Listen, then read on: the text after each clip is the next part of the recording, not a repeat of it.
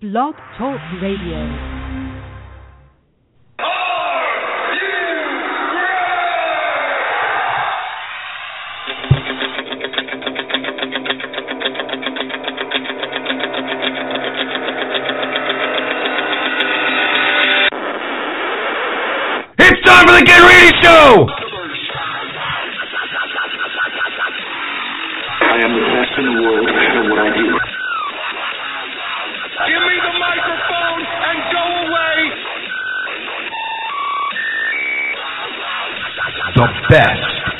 Pro wrestling talk.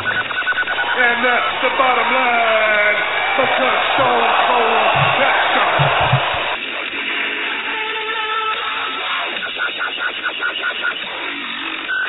This right here is the future of wrestling.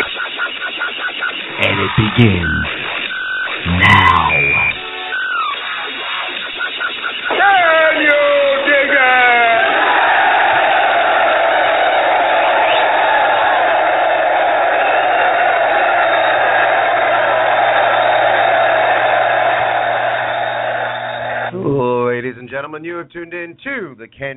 Show, the best, the best in pro wrestling talk. Thank y'all for tuning in tonight as we get you set for a WWE Network exclusive, the Elimination Chamber, a pay per view. You know, a few short months ago we thought maybe was gone.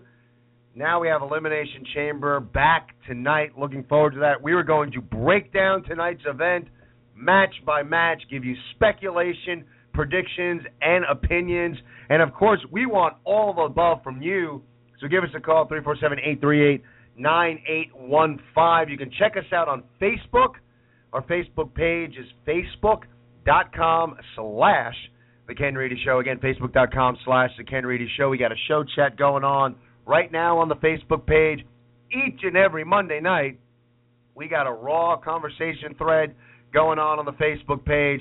Check that out. Again, facebook.com slash The Ken Reedy Show. If Twitter is your thing, check us out on Twitter. Our handle is at The Ken Reedy Show on Twitter, and our website, TheKenReedyShow.com, is where you can listen to the show. We got blogs, we got pictures, we got all sorts of great stuff over there on the website. So check out TheKenReedyShow.com. You also want to check out 1640 PWPR, this new venture that we've gotten involved in. It is your one-stop shopping for wrestling podcasts. We got a ton of great podcasts on 1640 PWPR. You want to check us out over there. It's free. You go to iTunes, you subscribe, you have access to all these great shows. And again, I cannot stress enough, it is free for you to subscribe. We're we're adding shows left and right. Just as of late, we added Blind Tag Podcast as well as One Fall Wrestling Radio. So you want to check that out in addition to our show, King Firehawk, Mike Ferrara Speaks, etc., etc., etc.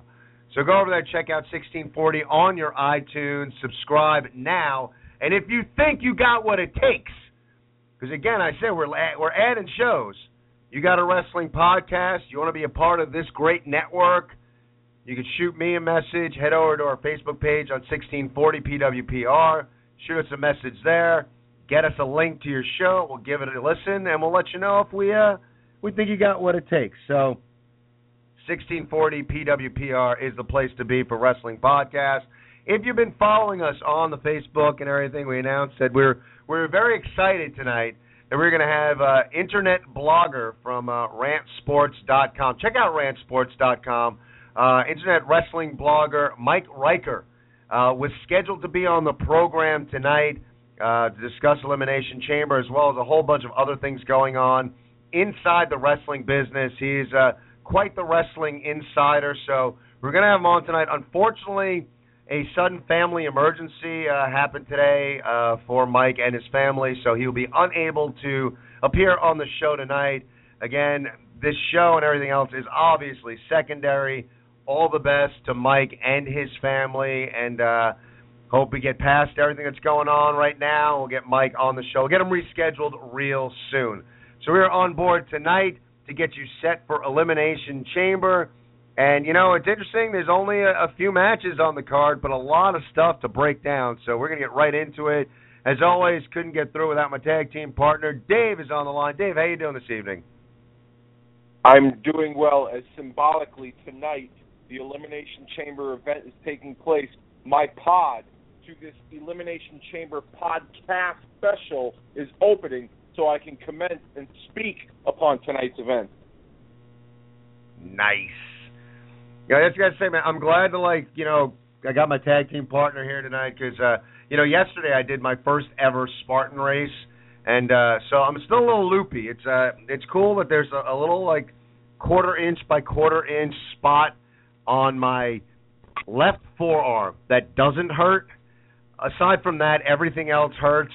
I'm kind of experiencing like some weird hallucinations and everything. So, if all of a sudden in the middle of the the, the show, I, I, I you know I say something like I, I can't wait to uh to see Hogan team up with Mr. T uh, tonight, or I start expounding the virtues on Man Mountain Rock and think that he should have a second chance in the WWE just yell into the microphone, tell me to shut up, or or someone call us on Facebook. Like you're you're getting loopy, Ken.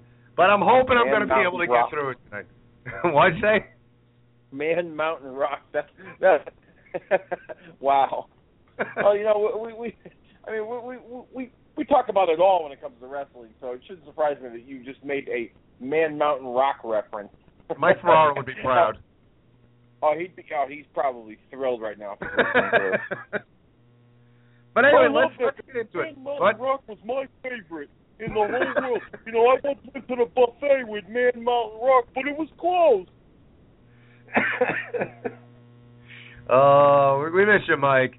Um, anyway, let's get into Not the really. matches tonight. And what we're going to do tonight, we're going to do a little different. Um, we're going to give you a real breakdown, especially of of the two elimination chamber matches. But first, as an overview of of the the program, and I know that it's a it's a pay per view overseas, um, but it's a network exclusive here.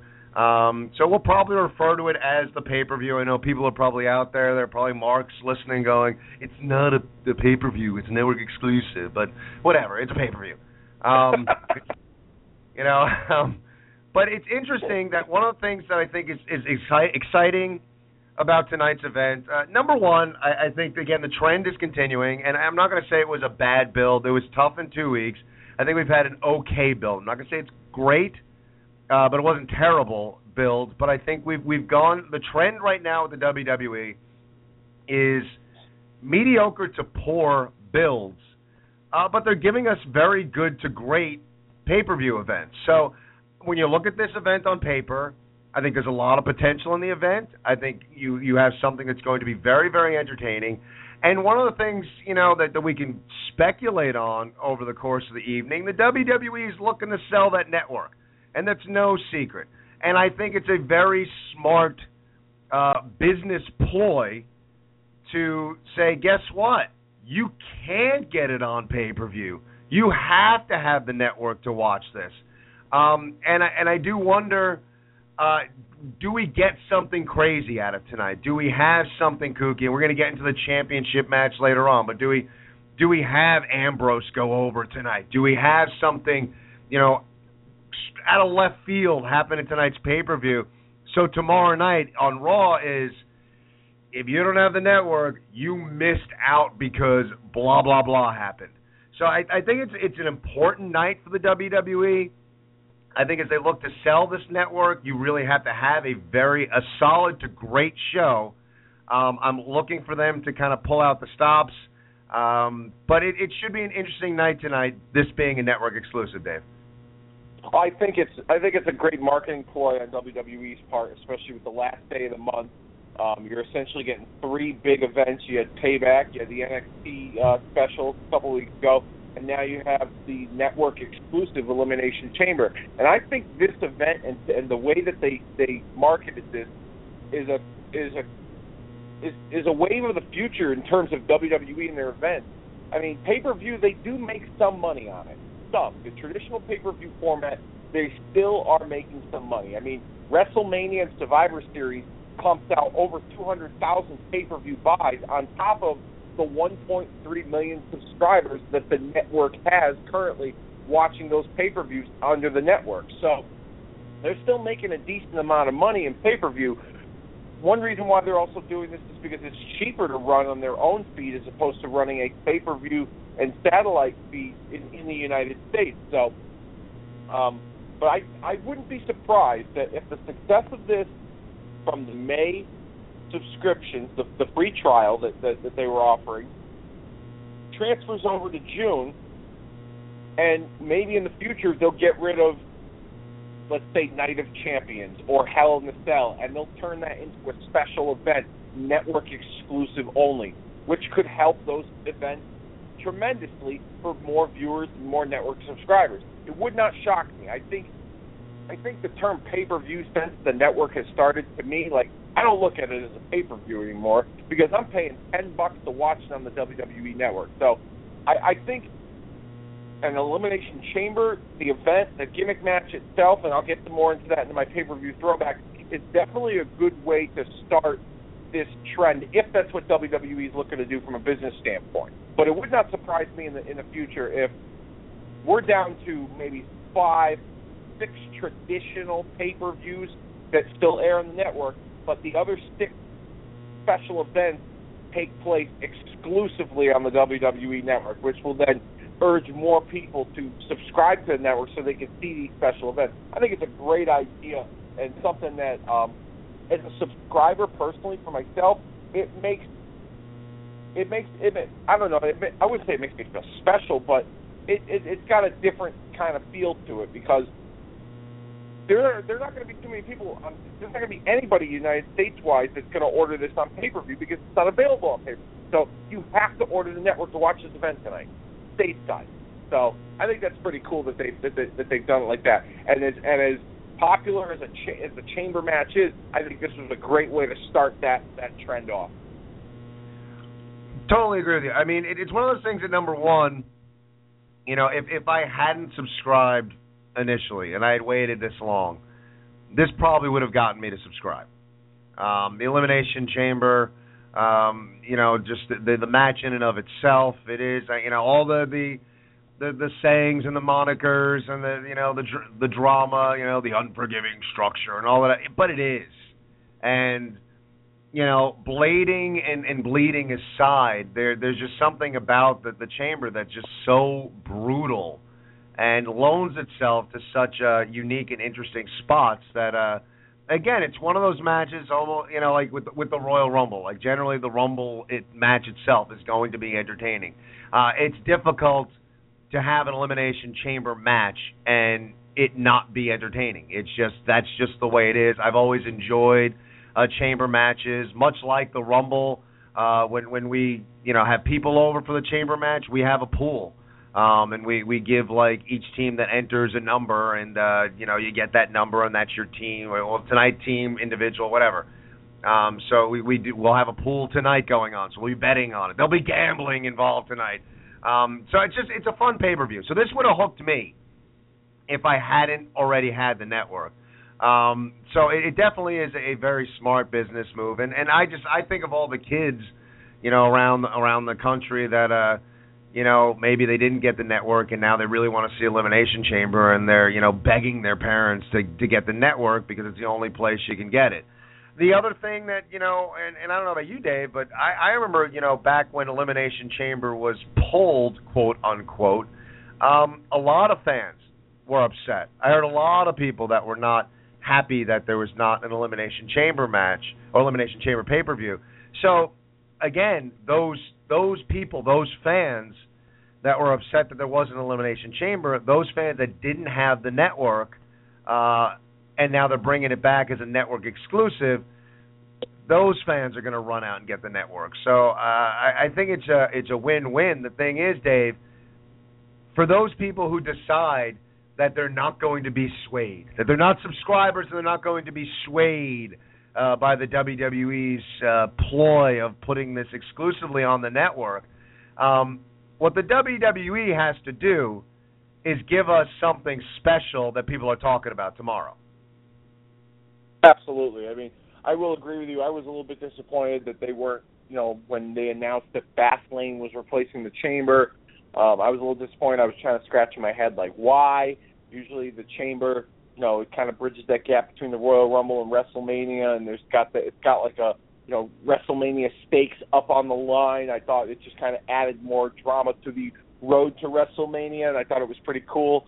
Um, but then it kind of negates the Royal Rumble winner's victory at times. So I understood why they pulled it in that sense. Another one of the main reasons why the event was pulled is because a lot of the arenas across the country, the older arenas, are are looking to upgrade their facility. And ever since the Cowboys and Cowboys Stadium built that gigantic, you know, screen in the middle of their football field, even the smaller arenas look to do something similar like that. And you can't exactly hang a huge structure like the Elimination Chamber with a big scoreboard in the middle of it. So that was one of the main reasons why WWE stopped running the Elimination Chamber event because most of the arenas that they tour, a lot of arenas are upgrading with these big, you know, LED, HD, big screens. So, but this arena in Corpus Christi, Texas, has not done that yet. So, it just kind of lended itself a good opportunity for them to, you know, add this event in as a special event. So, um, but yeah, I was pretty bummed. But I mean, with the card tonight and the chamber matches itself, like you're right, they're going to have to kind of go all out they want to make this event, you know, to to be successful. And I think with the intrigue of the Intercontinental Championship, which is vacant, being put on the line in one chamber match, and the very first tag team elimination chamber match with six teams, a total of 12 guys could be in that ring at the same time. I think that adds a lot of intrigue for possible new viewers and new network subscribers that will log on tonight. They'll get the network, they'll watch the event, and then there'll be subscribers moving forward into June. So, and then there Kevin Kevin Owens and John Cena. I mean, we'll talk about that later, but the card itself is very intriguing and something that I think WWE did very well in, you know, in terms of getting in terms of serving different purposes, trying to get more subscribers for the network, as well as as well as you know just getting people talking. So, I, I would have to say that tonight, big opportunity for for the for the guys on the roster as well as WWE to really turn some heads and make this event a real special event. I think starting with it being a network exclusive has already done that. Yeah, and, and, and let's and let's look at this. I mean, you know, when you have a, a an event like this and you have the elimination chamber and you don't have the WWE title on the line in the elimination chamber. I mean, let's face it, we're looking at two mid-card titles uh, on the line uh, in elimination chamber matches, which I look at as being tremendous. I think that's great. You know, a friend of mine once said to me, I would love to take credit for for the saying, but like he, he's always said to me, you're only as good as your mid-card. And and I think for years, for years, uh, the WWE was very guilty of of kind of crapping on the mid card and being very top heavy. Uh, I think they've done a really good job over the past few years. If you want to give Triple H credit, whoever's doing it, but I think the WWE slowly but surely has been rebuilding that mid card, making that mid card matter.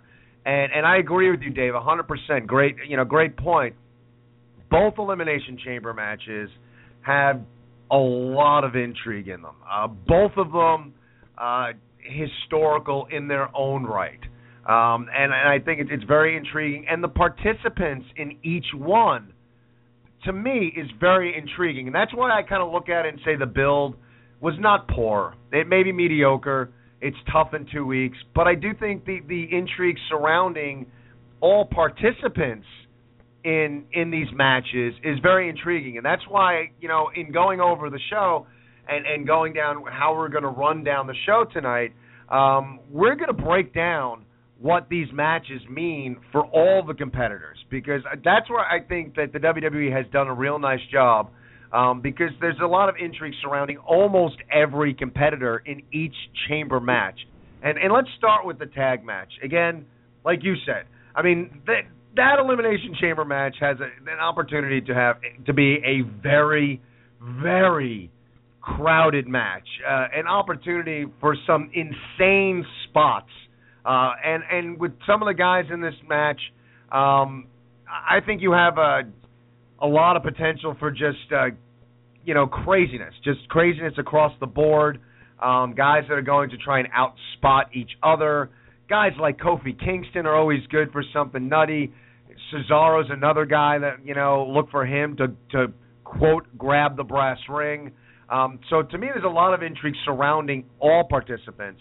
Uh, uh, you know, some of the guys. I mean, let's start like I guess you know bottom up, so to speak. Um, the one team I look at, David, and I'm curious if you if you what your thoughts are that I, I that doesn't hold a lot of intrigue for me is is Los Matadores. Um, I, I do think that there's some talent there. I personally hate the gimmick. Um, would not be surprised if we see uh, the you know the little bull have a have a spot somewhere in the matchup. Um, to me, um, I, I wouldn't go so far as to call Los Matadores uh, comic relief, but on some levels they kind of are at times. Talented individuals.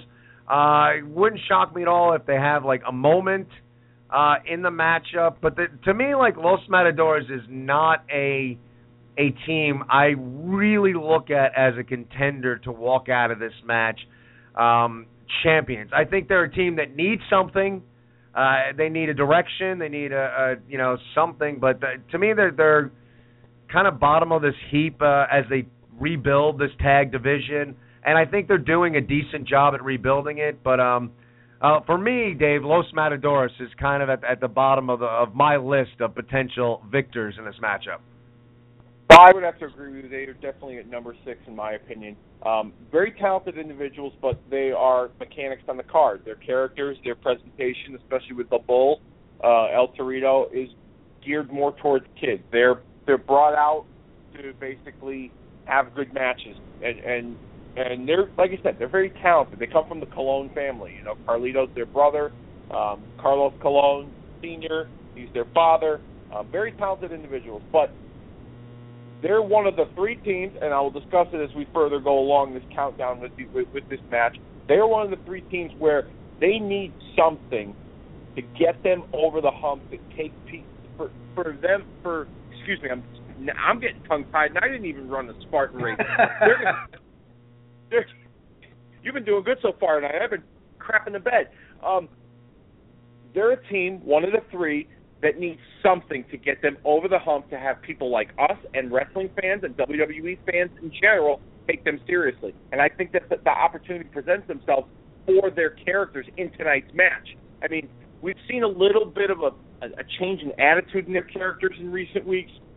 They had a situation with the Bull a couple of weeks ago on SmackDown. They're kind of not really pandering to the audience anymore. I'm, I'm kind of wondering if WWE Creative is maybe trying to get them out of that matador gimmick, and they're going to let them be who they are. They're going to let them be the Colones. Maybe they're going to just let them run off the lineage of their their wrestling background with their family. I don't know, but I could sense that tonight's match with them, like I said, one of these teams could we could really see a change in attitude in their characters. Maybe make a change by what they do inside the chamber. And you said it at the beginning of your or your introduction to this match that this match has a tendency, it's got potential to be very crowded. There's 12 guys in this match. At one point, 12 guys could be in this chamber at the same time. That's a crowded chamber. I truly don't think, and and, and as a viewer for me, I just I, I don't see any entertainment value or intrigue with watching 12 guys in the ring at the same time in such a confined structure like that and try to pay attention to everything. It's different with the Royal Rumble because the Royal Rumble you got 30 guys, but not all 30 guys are in the ring at once. They come and go. This is different. So I don't think in this match 12 teams are going to be, or 12 men, I should say, are going to be in this match at the same time. I, I think we'll see a rotation. I think each team will have their signature spot. They'll have an opportunity in a certain period of time to really show what they're going to, what their characters are going to be able to do. But I can only see maybe three or four teams at the most in the ring at the same time because it it would just be too crowded. Los Matadors, I think they'll have.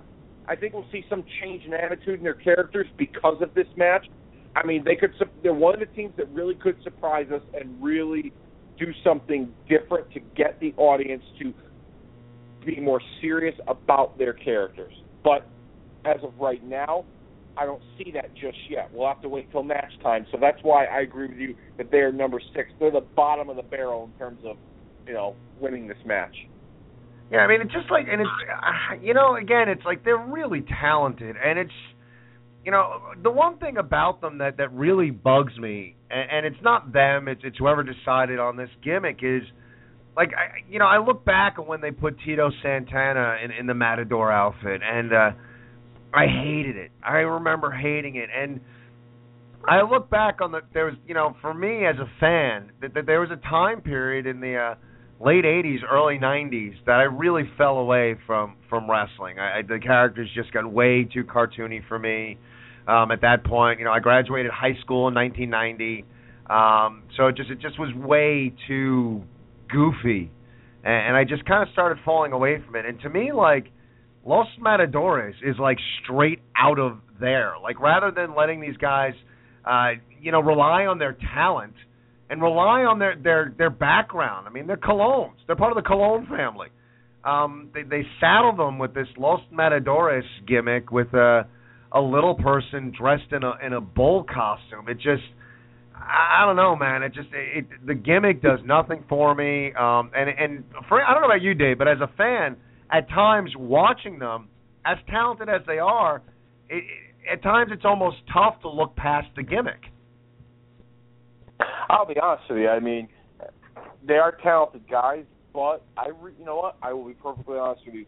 Unless I see, uh, unless I'm watching them live on Raw, I normally fast forward through their matches unless I know that they're going to have a good match with somebody. Like I, like they had a good match with the Lucha Dragons a few weeks ago um, on SmackDown, and I, you know, I, I read through the spoilers that they that was a really good match. Was something you had to go out of your way to check out. It was a pretty good match. They put they both teams worked really well together and they gelled really well. So I I I enjoyed the match. But honestly, like I really just I'm not even at that point where like I I see I I I don't see past the gimmick. I just don't watch them because there's nothing that entertains me about them other than their you know in ring ability. Oh, there you go. Another like uh, going on again. That's why I, I I think there's a lot of intrigue in this match, and uh, we'll start from the bottom up. Uh, for me, uh, another team that, uh, to me at least, the outfits uh, are kind of goofy. Um, you know, they're they're a rip on, on the Powers of Pain, the Road Warriors, Demolition. Um, insert you know name of badass painted up tag team from the past uh, in the blanks. Uh, as far as like you're saying, Dave, the Ascension is one of those teams that uh, I have a lot of trouble getting into even even a little bit. Um, I want to. I, I like what they've done with the tag team division. Um, you know, they came up from NXT. Uh, it, honestly, I mean, you're talking you're talking Los Matadores. I tell you, Dave, like the Ascension does absolutely nothing for me. I don't blame you for feeling that way, and I'm not really a huge Ascension fan. Um, you know, from from what I watched down in NXT, they were they were uh, kind of a throwback to you know, like you said, like the Powers of Pain or Demolition, um, they had worked with enhancement talent, and they didn't really have too many matches with, you know, superstars, made guys, regular roster members, um, with the exception of Lucha Dragons, which was good stuff. But um, I think they got off to a bad start on their arrival to the main roster. It does not help that they just stuck them immediately with enhancement talent, um, trying to build them up kind of going with that old formula when they bring a talent in. They like kind of like what they did with Ryback, the Goldberg route in some ways you could call it, where they just kind of feed them, you know, uh, local guys to to really build up their characters. I think that is just really old and it's and it's it's it's not in in wrestling anymore, in my opinion at least. It doesn't stimulate me. So and then on top of that, the announcers they just kind of like mocked it. It didn't really help their cause. I don't think it was anything in particular they did. I just think they just kind of brought them in the wrong way to the main roster, in my opinion. Um, but tonight, as far as this match goes, this match is tailor made for them. Their characters, they're you know, welcome to the wasteland. We're the Ascension, and you know, they're they're kind of big bruisers that just kind of rough rough people up, kind of like you said, a, a throwback to Demolition, Powers of Pain, Road Wars this kind of match could really help them get over that hump. Even winning this match could help them get over that hump.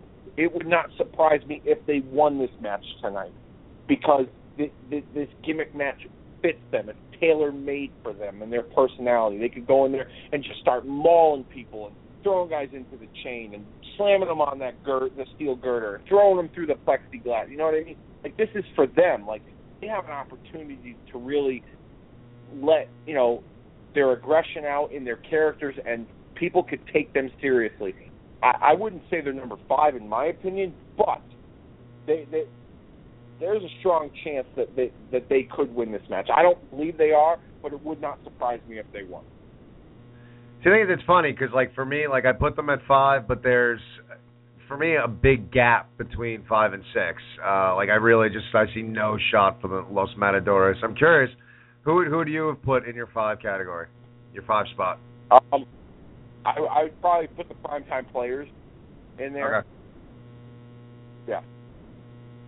Yeah, see the primetime play. It's interesting because you know they're one of those teams right now where, you know, again a team that that uh, they're entertaining, they're fun on the mic, uh, they're doing those, um, you know, those backstage vignettes. Um, you know, especially Titus. I mean, Titus O'Neil is very good on the mic. Uh, Darren Young, very good in the ring. Um, they're they're a team that I, I see the the fans like re, you know reacting to a lot.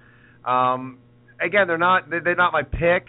Uh, primetime players, uh, they wouldn't shock me if, if they won. Um, I'm not saying like you know, not like Los Matadores. They they kind of need something, uh, whether it's a you know a real definitive program or the belts. Um, the vignettes have been good.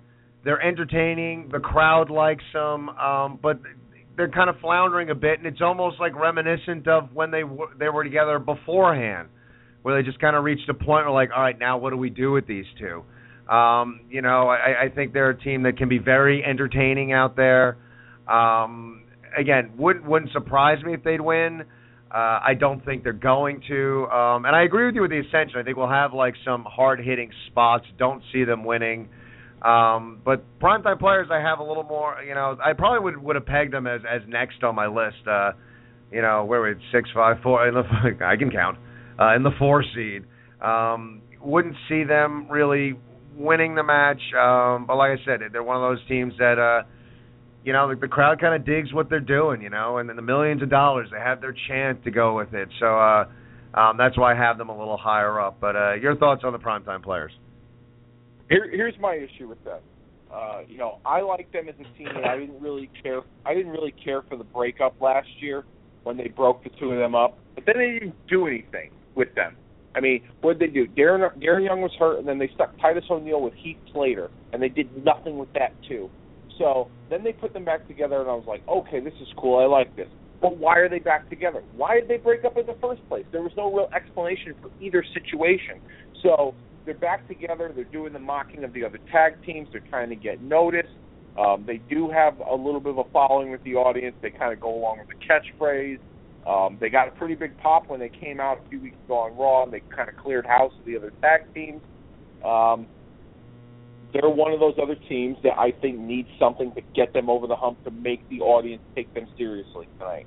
Them, the Ascension, and Los Matadores. Those are the three teams right there.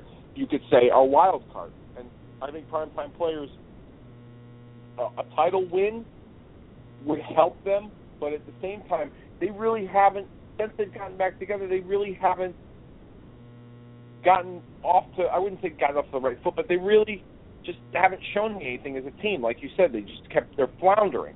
So I think what we could see from them tonight is it would not surprise me if they're one of the final two teams with them and the winners. And I'll go with who my winners are in a few moments, but I could see some of these other teams too having beef with each other during this match and then post elimination chamber we see rivalries with these other tag teams because what was so great about the tag team division in the 80s and even in the 90s and and and the and the, the early 2000s were tag teams didn't just feud for the titles. You had tag teams just feuding because they didn't like each other.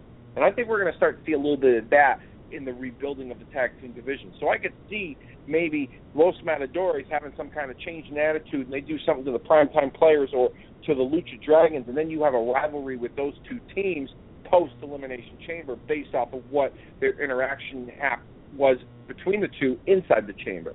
So it could be the same thing for the primetime players as well. They could they they could post elimination chamber have a rivalry with somebody that they've gotten involved with in the in tonight's matchup. But they they they to me I think they they need a little bit more in order for me to believe that they're going to win tonight's matchup. And I think Uh, we're not going to. Yeah, go ahead. I'm sorry. No, I'm just saying. I I think, and you, you bring up bring up an excellent point though, because we have like this tag team division, and that's part of the problem, and that's why teams start to flounder. You know, it's like you have if they're not going after the title, there's just eh, like we're just we're just hanging out. We're doing you know, or they throw like all the teams in a match, or you know they have they have two teams in a match and the other teams are are lumberjacks. Like, just have two teams hate each other. You know, just have four guys and and they they just don't like each other. And and have have them feud. Have an, an old school tag team feud. Um, 100% agree with you. I mean, I, when you look at the division right now, and you look at the teams in this matchup, I mean, right now, essentially, that's your tag team. That's a solid division. That is a very solid division right there. That if you just pair off a couple of those teams into like their own program against each other, a couple of more teams are involved in the title match, and obviously you can have number one contender matches uh, along the way. You know that's the way to build this division. It it will get look tonight's going to be a very entertaining matchup, but it it will start to get the the scene, the the surrounding the the championship will just start to feel a little too crowded when it's like six or seven or eight teams always just looking at the belt. And I get it, the championship should always be the prize, but you need to kind of pair them off and have just a, a tag team versus tag team kind of rivalry where they just don't like each other.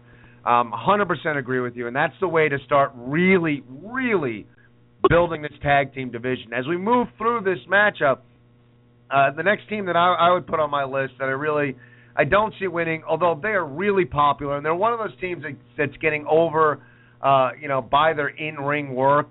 Um, the Lucha Dragons, uh, very, very entertaining to watch.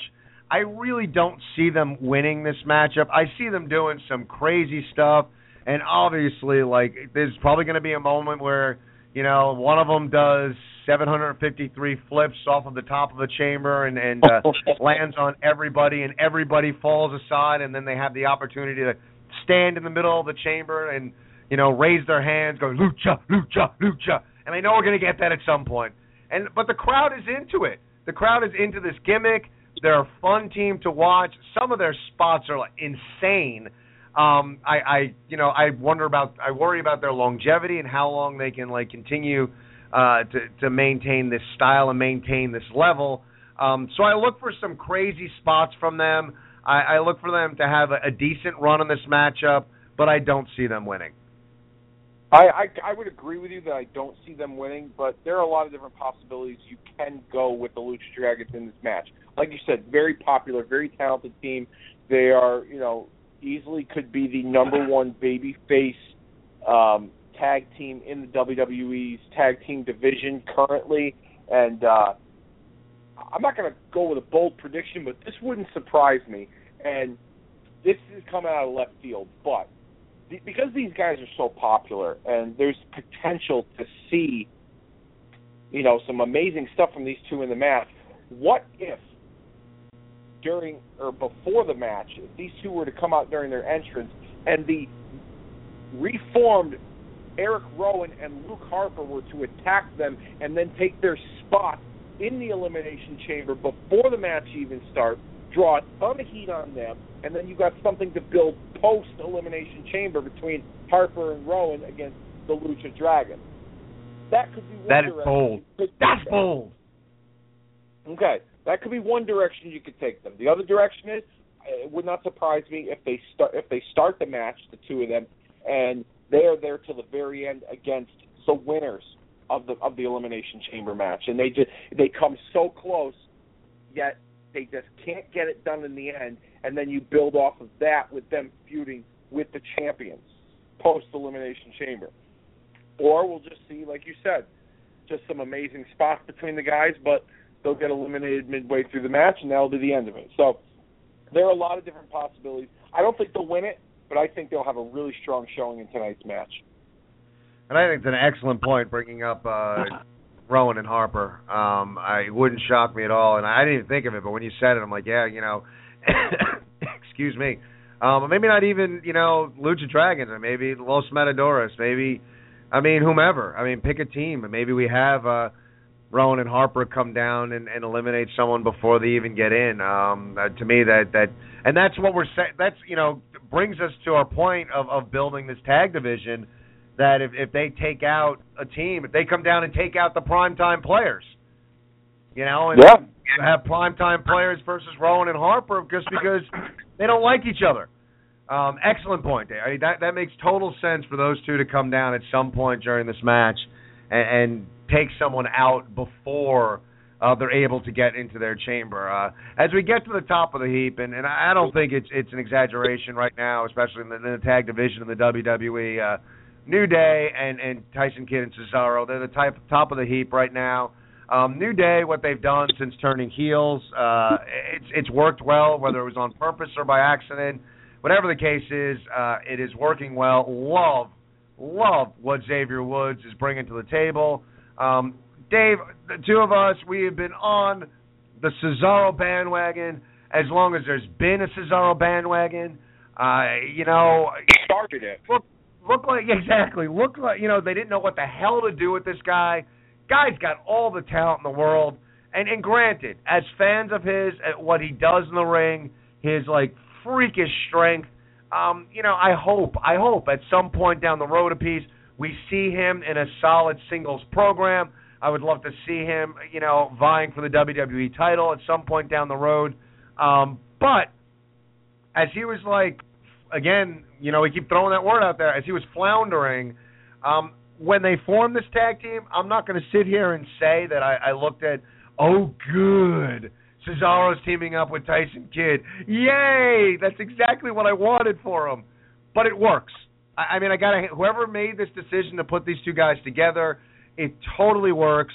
Uh, to me, they're they're kind of a throwback tag team. I love what they do. Again, like I said earlier, I, I think we're going to see a, a moment at some point, whether they win or not, but we're going to see a Cesaro grab, quote grabbing the brass ring, uh, having a strong showing, uh, pulling off some crazy spot or crazy strength move. But I'm looking for Cesaro to have a a really great showing in in tonight's event. Um, and, and New Day, I just I'm getting a kick out of everything they're they're doing right now. So to me, they're the top of the heap.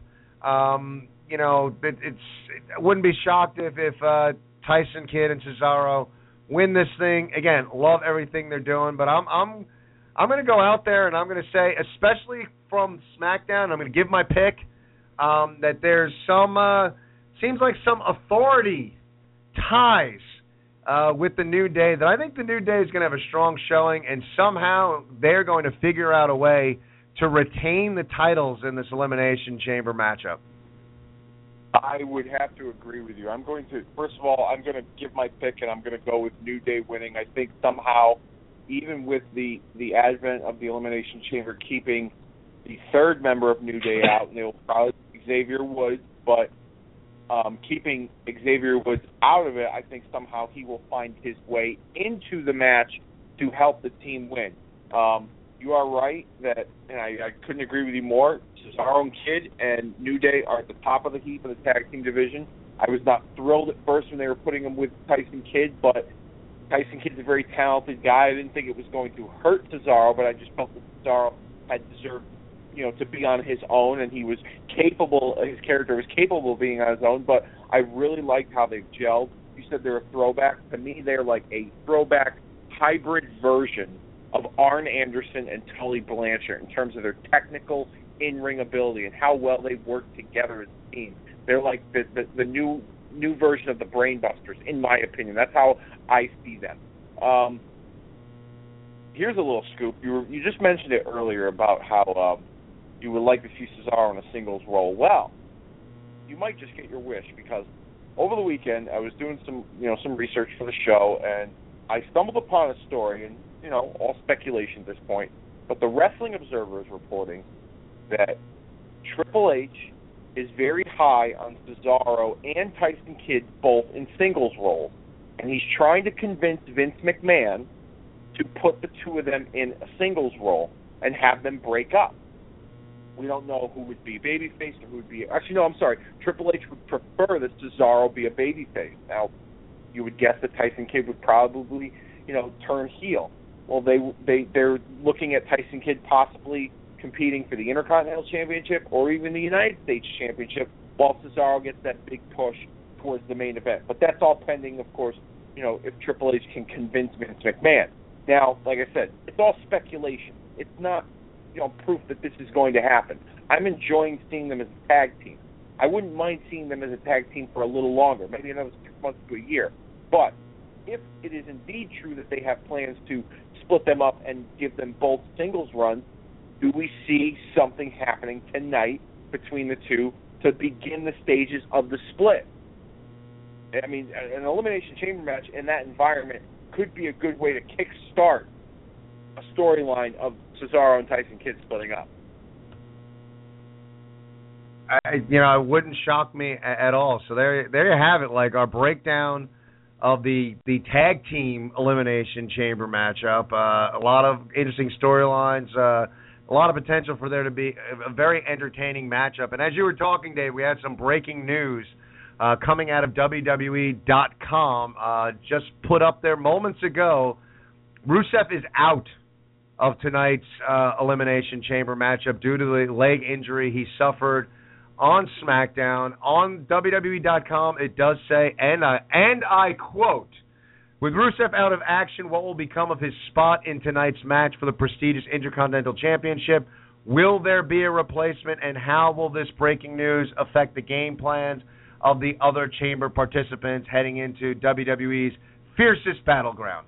So, no replacement has been named, um, but Rusev is out, and as we begin our breakdown of this matchup, um, you know, one of the things we talked about when we were planning the show, like, you know, Rusev was is in that that that situation where he came out of a program with John Cena. Um, he came out worse for the wear, you know, in this program. Uh, he lost Lana. He lost uh, an I Quit match to Cena, and this is the time to like kind of I don't say repackage, but at least rebuild Rusev. You know, you, you lick your battle scars and uh, come out and and do something with the character. Um, this injury for Rusev could not have come as a worse time at a worse time. I don't think he was going to win tonight, but I was I was ready to see a more vicious, brutal, uh, you know, minus Lana kind of Rusev, uh, someone who's just bitter and angry uh, for showing some real uh, strongman violent spots to really start to build rebuild that character. Um, I I don't think it's I can't begin to state enough how ill-timed this injury is for for Rusev and his character. Just just bad bad news for Rusev, Dave. Yeah, it, it is an untimely injury because uh, you know he he was you know in a in a three to four month program with John Cena, albeit he lost, and then his his know uh, his character split with with Lana, which to me, in my opinion, I'm not a fan of. I think the Lana character um, has worked well with Rusev and has brought you know um, added more intrigue to the and to the presentation of the Rusev character. So I've not been a big fan of of, of that split. I, but be that as it may, um, you know it happened. I think Rusev needed a strong showing tonight in tonight's match to kind of recover from not only losing an I Quit match, but his character also losing his girlfriend because of his you know male chauvinistic ways. But um, you know he's out and you know they don't have a replacement named. However, there have been rumors that they were planning to replace him with Bray Wyatt, who is another individual who, to me, seems to have been floundering since WrestleMania, um, since his rivalry with The Undertaker. Um, and I mean, a strong showing for Bray Wyatt's character in this match is much needed. Even a victory is much needed, and a lot of people don't, you know, believe that the Bray Wyatt character really is based on winning championships, which I do agree. I've said it before on the show. His character doesn't care about winning or losing. His character cares about inflicting punishment physically and mentally. This is the kind of match that could do that for his character if he were to be that replacement in tonight's matchup. Yeah, and it's interesting as you go through and like you analyze this match and you try to make a pick. I mean, and I still don't think Bray would win, but like he's he is a character that doesn't need titles, but a few titles sprinkled into his career helps to maintain that credibility. Um, you know, if he never goes over that hump and, and has gold, even if it's for like a, a couple weeks, you know, it's difficult to keep that character rolling. You know, I mean, Taker was a character that really didn't need championships, but but he had his share of championships. Um, you know, so we'll see what happens. I mean, it, it changes like how you analyze this matchup if, if Wyatt is inserted in. Now, I don't think Rusev was going to win, so I would assume whoever's if there's a replacement, whether it's Wyatt or someone else, that replacement wouldn't win. Um, going through again, one guy that uh, you know maybe I'd give him more of a chance than Los Matadores, but uh, I have at the bottom of my list as far as guys who could win this is obviously R-Truth. Um, I really don't think he's going to win this. The only there's like this sliver of me that, you know, this guy's at the end of his career. Um, it seems like he's been the dutiful employee. Um, you know, I like this little promo that he had on SmackDown. Um, I don't see him winning. Uh, does the WWE throw him a bone late in his career? Uh, I wouldn't bet on it, but you know that's the only reason. Like it's almost like Los Matadores. I would give like a one percent chance of winning, and R-Truth I would give like a one point five percent chance at winning. Um, you know, it's it's not like it's not by much. Um, but I almost could see like that nostalgic feel at the end of his career. He gets a run, but I really, I don't think that's going to happen. So he's like, uh, you know, he's the least likely for me as far as winning this match. He's in the same spot that Los Matadores is in, in my opinion. He's a mechanic on the card. He's talented in the ring.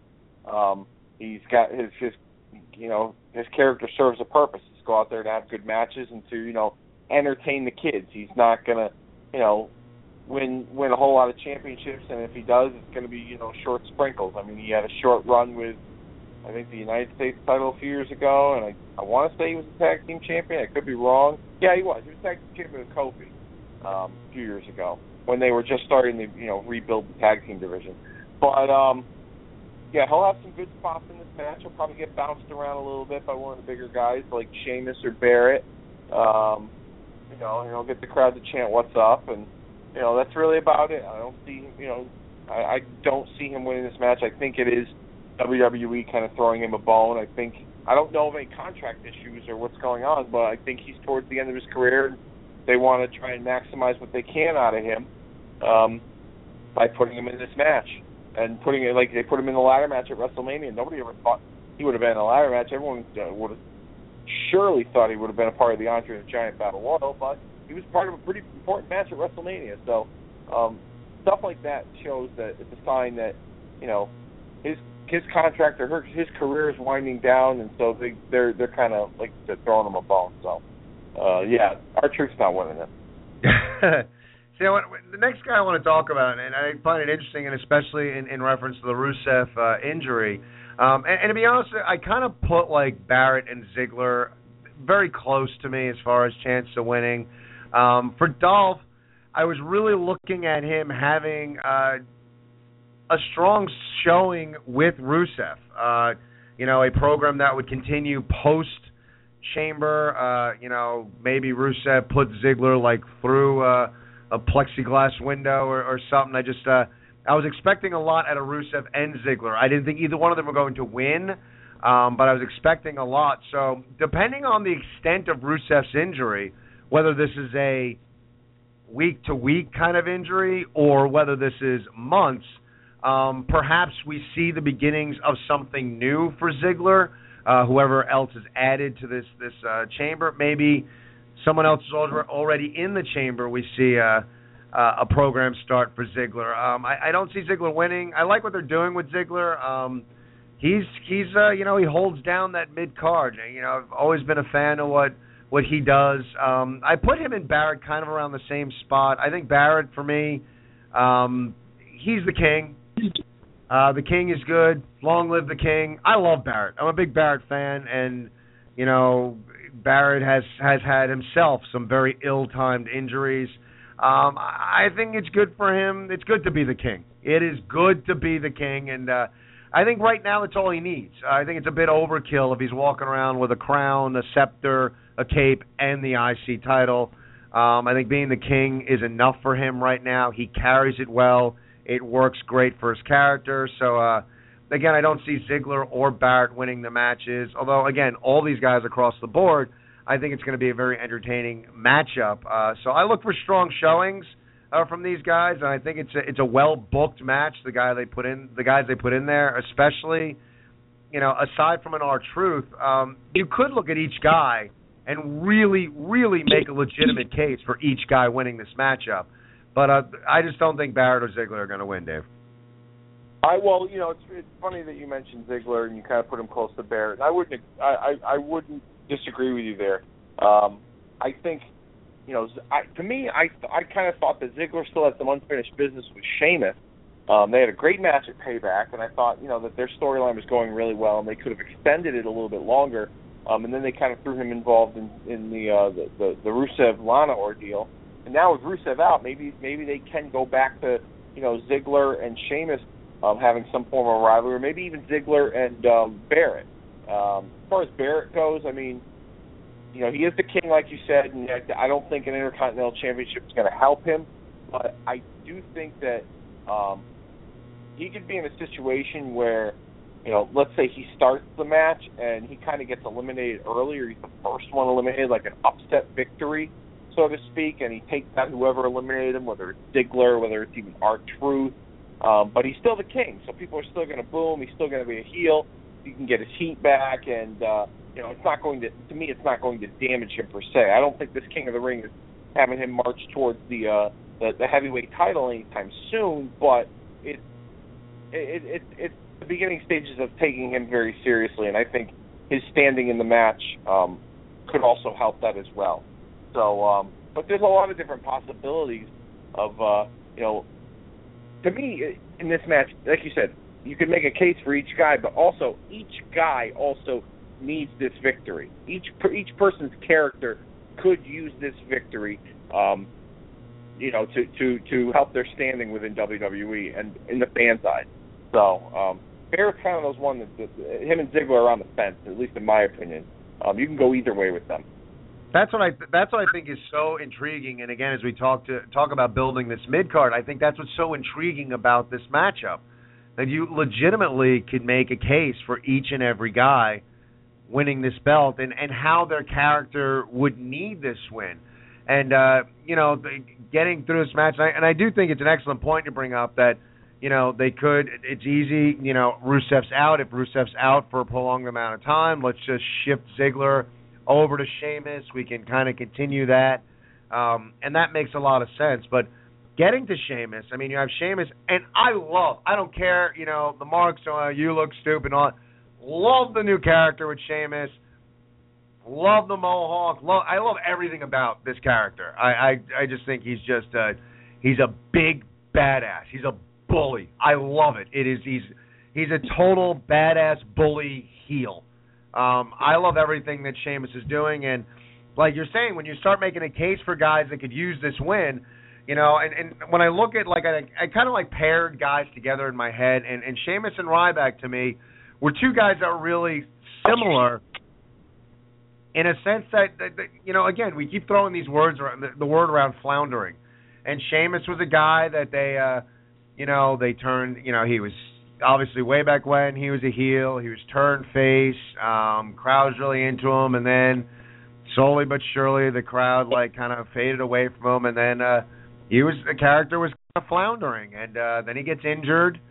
He's gone for a while, and now he comes back as this major Irish badass, and he's a guy that with this new incarnation of the Sheamus character could really use um, the IC title. It really could help uh, the run of this new character. At the same time, when I look at a guy like Ryback, a guy that you know, a few years back was white hot.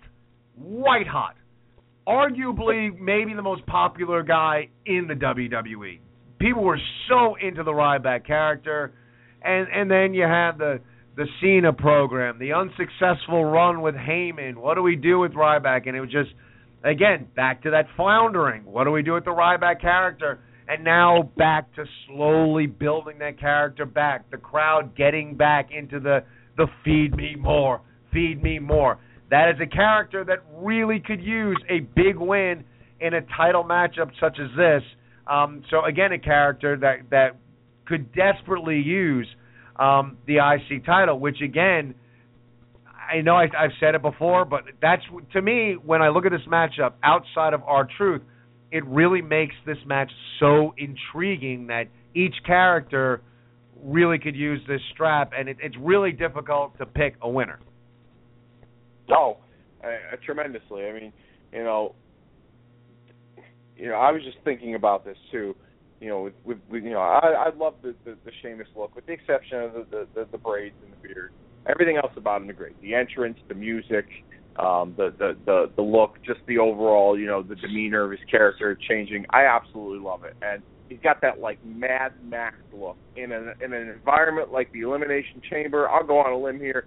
He's winning the Intercontinental title tonight. I think um, he'll be that dominant, you know, badass heel that will just kind of like own the division for a long period of time, and then uh, you know somebody will come and swoop in and take the title eventually. But I think I think it will come down to him and Ryback. To be honest with you, um, I think Ryback will have a pretty damn good showing in the match. He might eliminate two, three guys, really get the crowd pumped and behind him and thinking that he's going to win the Intercontinental Championship, only for Sheamus to take it away from him. Two big bruisers like that thrown in the Elimination Chamber. I, I could I could totally see it happening.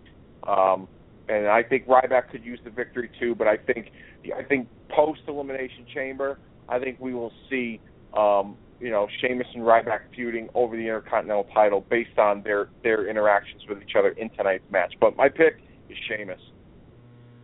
And it's funny as you talk about the guys that you're looking for a strong showing. My pick is Ryback. We're going to differ on this one. Um, I, I just think that the you know, like I was saying before, a guy that was white hot, uh, you know, a couple years ago, uh, as they continue to build uh, the mid card, uh, they could use a guy uh, that's white hot uh, with a championship uh, the mid card. It wouldn't shock me at all. I'm right there with you that Sheamus and Ryback are the last two guys.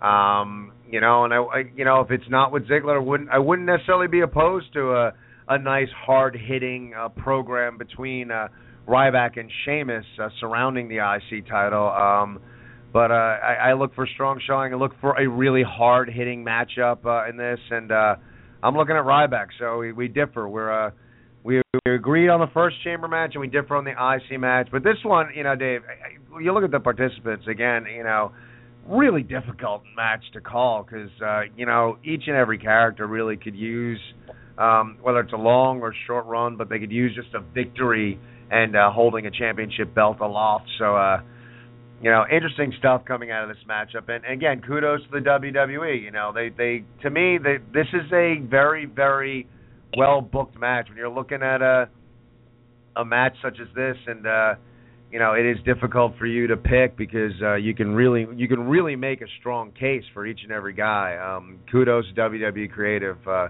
for putting this matchup together. 347-838-9815. That is the number to call. We're going to get to your calls after the break, but we've gotten a new tradition here uh, at the Ken Reedy Show and each and every pay-per-view pregame show. We give you a little pay-per-view. Yeah, we're still calling it a pay-per-view.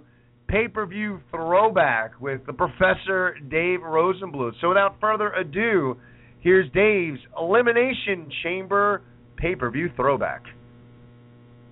Thank you, Ken. Good evening, class. Welcome back to another informative look into wrestling history, with tonight's lesson plan covering the Elimination Chamber. I want to bring to light some of the facts and historical numbers that surround this unique gimmick match. Facts and numbers that WWE seems to either forget or not care to bring to the forefront when describing such a match.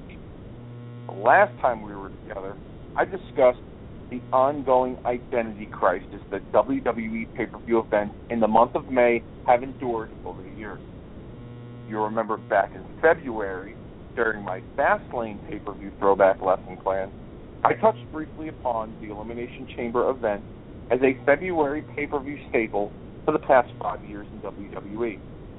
But before this brutal structure took hold of its own identity as a standalone pay-per-view event, this match shook up WWE storyline by Raw general manager Eric Bischoff back in 2002. A cross between the traditional Survivor Series elimination match and the War Games match, this gimmick match was the first of its kind.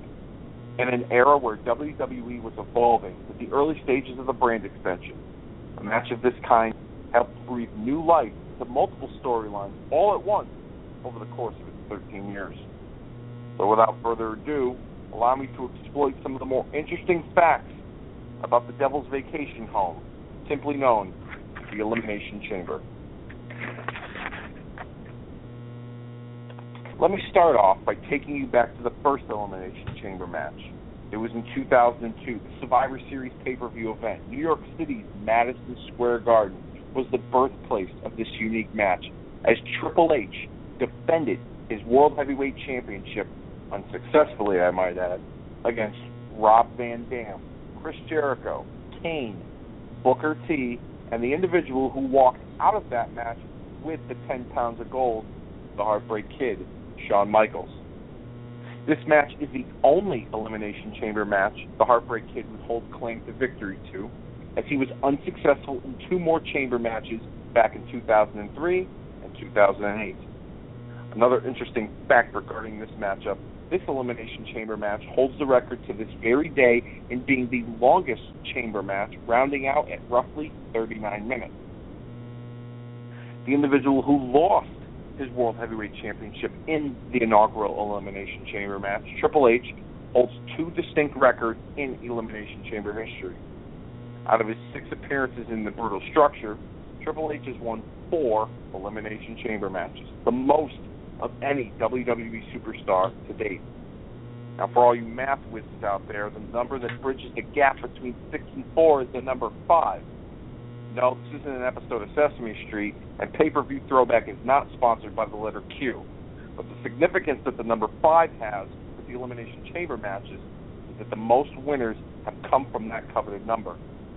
Bobby Lashley, Edge, and Triple H all hold the record of entering an Elimination Chamber match at number five and going on to win. For those of you who are paying attention, Triple H's second Elimination Chamber record comes from winning three times at the number five slot out of his four overall Elimination Chamber victories. Speaking of Edge, he is another WWE superstar with a decorated resume inside the Elimination Chamber, as Edge is the only man to enter two Elimination Chamber matches on the same night. Not to get religious on you, as this makes for a great segue, but the Bible once said that Jesus had turned water into wine. Wine, excuse me. Well, in 2009, the No Way Out pay-per-view event, Edge symbolically did the same. See, in the first Elimination Chamber match, Edge walked in as the WWE Champion only to be the first eliminated within a matter of minutes by Jeff Hardy. It was later on in the evening where the Ultimate Opportunist rose from the ashes, attacking Kofi Kingston upon entry into the chamber, thus gaining access to his pod, and later going on to win the World Heavyweight Championship by pinning Rey Mysterio. A lot of history made by one man on that cold night in Seattle, Washington. One man who was involved in that particular match was Chris Jericho holds the record for competing in the most Elimination Chamber matches in WWE history with eight. And out of all eight of those matches, Jericho also holds the record for most total eliminations with 10. On the topic of eliminations, Goldberg, Carlito, and The Undertaker all share the record for most eliminations in a single chamber match with three respectively.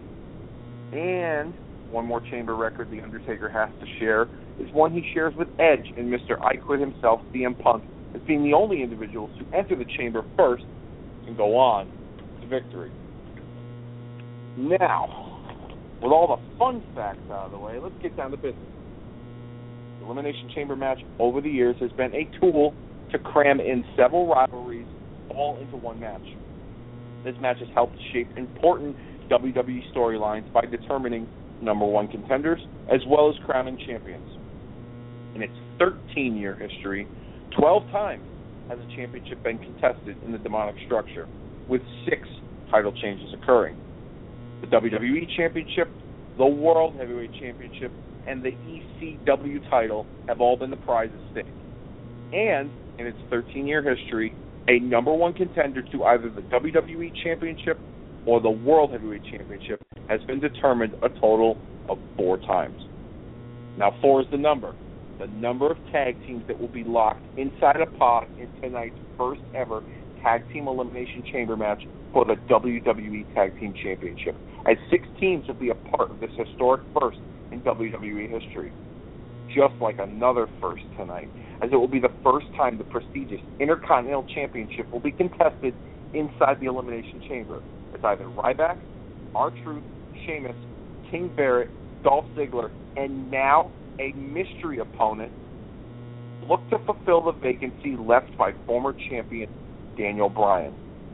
Not the first time a vacant championship has been contested inside the Elimination Chamber, as in 2005, San Juan, Puerto Rico, New Year's Revolution, Triple H outlasted Batista, Randy Orton, Edge, Chris Jericho, and the late Chris Benoit to become the World Heavyweight Champion. So, after all that, I hope, class, that you have a much better understanding of what the Elimination Chamber is all about.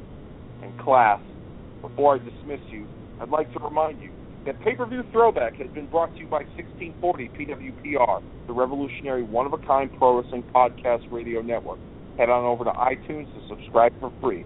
Type in 1640 PWPR where you can find this show along with other great wrestling podcasts. You can also find us on Spreaker.com, TalkShoe.com, TuneInRadio.com. Just type in 1640 PWPR in any one of those listening formats, and it's free, by the way, and you'll be right where you need to be in the pro wrestling podcast world. Now, class, you're officially dismissed. Nice. I love that segment. Sit back and just like learn about the history of pay-per-views. Good stuff. Three four seven eight three eight nine eight one five. That is the number to call. Let's go out to the phones. We got Anthony that's been patient on hold here. Let's get him on board. Anthony, how you doing tonight? Good guys, how you doing? Doing all right. We got a little elimination chamber tonight. What are you looking forward to? What are your thoughts on the event? Bring it.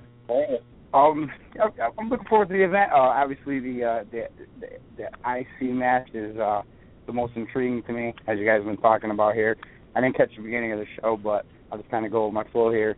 Um, I'm kind of with both of you. Uh, I kind of want to see Ryback win, but I kind of think Sheamus is going to win, kind of like a head and heart thing. Um, but I don't see the downside for any any one of them winning. Um, I mean, our truth. If you want to, you know, add credibility to the title again, I'm not so sure I'd give it to him. But hey, you never know. Um, I, I'm I'm kind of looking forward to see, Cena and Owens. I'm kind of puzzled to why uh, Owens kind of debuted the way he did with the Cena stuff. Uh, I don't understand it. I don't really like it to an extent. I want to see the match just to see how it goes. I have a funny feeling that we won't get a. Uh, I don't think we'll get a definitive finish in the match. Um, I I mean I can't see Cena uh, Owens going over going over on Cena. I know they're building him as a big heel, but he still is somewhat of an NXT guy. Um, I know there's there's talk that he's going to work both shows, but I mean if if you have Cena just beat him now, I mean where does he kind of go from there when when he debuts completely? So I'm a little puzzled by uh, why they went that route, and I'm not so sure I'm a big fan of that booking myself. I don't, I don't know what your guys' thoughts are on that. Oh, I, I hear what you're saying. Go ahead, Dave. Oh, all right. I wasn't. I mean, I was going to let you talk. I didn't. Okay, I, I thought, and then I'm here. I'm hearing voices. I'm starting to have those hallucinations we talked about. Um, yeah, I mean, I hear what you're saying, and it, it is an interesting spot for for Owens to be in, and and uh, you know, I, I'm really curious exactly how they're going to book tonight's match to the two of them. I mean, I'm I'm looking for a a, a hard hitting, um, you know, kind of uh, just punishing, clubbing kind of matchup. I'm I'm real curious to see how their styles uh, intersect. Um, but it is, I mean, you bring up a good point. It is definitely a, you know, kind of a it's it's a tough spot right now. You know, look, I know Cena bears the brunt of the blame, and it's not really his fault. It's creative's fault. But facts are facts, and a lot of guys that that go through a program with John Cena don't come out the other end in, in the best shape character wise. Um, and again, I fall creative because if you're going to put someone in, I get it. You know, Cena's the top guy. Cena's the guy who's supposed to come out on top. He's the good guy. He's the face of the company. He's the All American. I mean, all we're storytelling here. It's pro wrestling. So to me, Cena's supposed to be the guy that's supposed to come out on top in most, if not all, programs. It's creative's job to build these guys after they come out on the other side of a, a John Cena program. Um, for this point in an Owens career to be put with John Cena is kind of a wow, like what what exactly are they going to do? Because it's not like even that you know Owens is built yet. Um, they're still kind of building him. I mean, he's he's made a name for himself. You know, it's almost like he's made a name for himself in AAA. Um, you know, it's uh, and I know NXT is definitely building themselves into almost their own brand, but uh, um, it's an interesting booking, and I'm very curious to see how how this matchup turns out, Dave. Um, you know, this is a very interesting pairing, but you know what? This is a pairing that's a, a long time coming. Um, Kevin Owens is one of those internet indie wrestling darlings. He made a name for himself on the indie scene, Ring of Honor, Pro Wrestling Guerrilla. Uh, you know, he's he's been all over the world, and he is the polar opposite of what WWE poster boy John Cena is, and that's that's one one of the the intriguing parts of this matchup and rivalry. Um, the rumor is that he has signed a main roster contract. He's moving up to the main roster in the next few months. He's, they're going to phase him out of NXT. Um, so he will he will be in NXT for the next few months, but he'll be also working the main roster at the same time as the NXT champion. I think that's done in a way to um, help build the NXT brand with him as the NXT champion. So I could see, um, you know, I, I, I see that it's going to serve many purposes. I don't think they brought him up just to lose to John Cena tonight. I really don't. Um, I think they brought him up. They put him in a position with Cena to make him a bigger deal. And uh, and somebody's dogs are barking I'm in the middle of the Yeah, sorry, that's us. We're probably I should stop in a second. sorry about that. Anything They have a mind of their own. so, so I, I don't think they brought him up to the main roster just so you could lose to John Cena on his first night. It wouldn't be good for his character. I, I, I I'm going to go on record that some. I mean, he's going to come out of this looking good tonight, in my opinion. I really think he is. Um, if you remember, John Cena's first meeting with Rusev in February, Rusev beat him one, two, three. So I could see Cena. I could see Owens winning and beat Cena and like some sort of like ref stoppage, like the referee stops the match because Cena can't compete or he's hurt or something, and they give Owens victory. Um, but I don't think they brought him up just to him for him to lose to Cena, especially if he's going to be um, working on the main roster uh, going forward after tonight. So, if you want a prediction, I mean, it wouldn't surprise me in the least bit. You can bet the farm that John Cena would win, but they seem to be showing more and more in the, in the past year of of really building towards the future of the company with the talent that they're using and the position that Cena's in. The U.S. title's not on the line, so it's, it's not a title match. So I'm going with Kevin Owens. Yeah, I could I could see that. I just I, again, it's kind of intriguing, but at the same time, it's it, it's still just a little bit puzzling for me why they would do this so quick with Owens. I mean, then again, maybe they're just trying to build another, you know, super heel. But I don't see Owens being that because there's always going to be those people that are going to cheer for Owens no matter what he does. He can put anybody on a stretcher, no matter what he does because he's Kevin Steen. And you know the fight Owens fight for those hardcore fans, they're always going to cheer for him. So I don't see him being one of those universally booed guys, but you never know. I mean, let's see. Well, I guess writing, you know, creative people are going to get put to the test on that one. I, I think what Um, it shows, you know, essentially is that they're they're they're. High, I think it's one of those things that they're high on Owens, number one, and number two, they're really serious about building this uh, NXT brand. And uh, Well, do you bringing NXT champion up to go after John Cena is is a big deal for um, this other brand, and it's almost become that that NXT is uh, the WWE's indie promotion. And for those guys that like that, again, that indie style, uh, you know, you don't have to go elsewhere. The WWE, we have everything.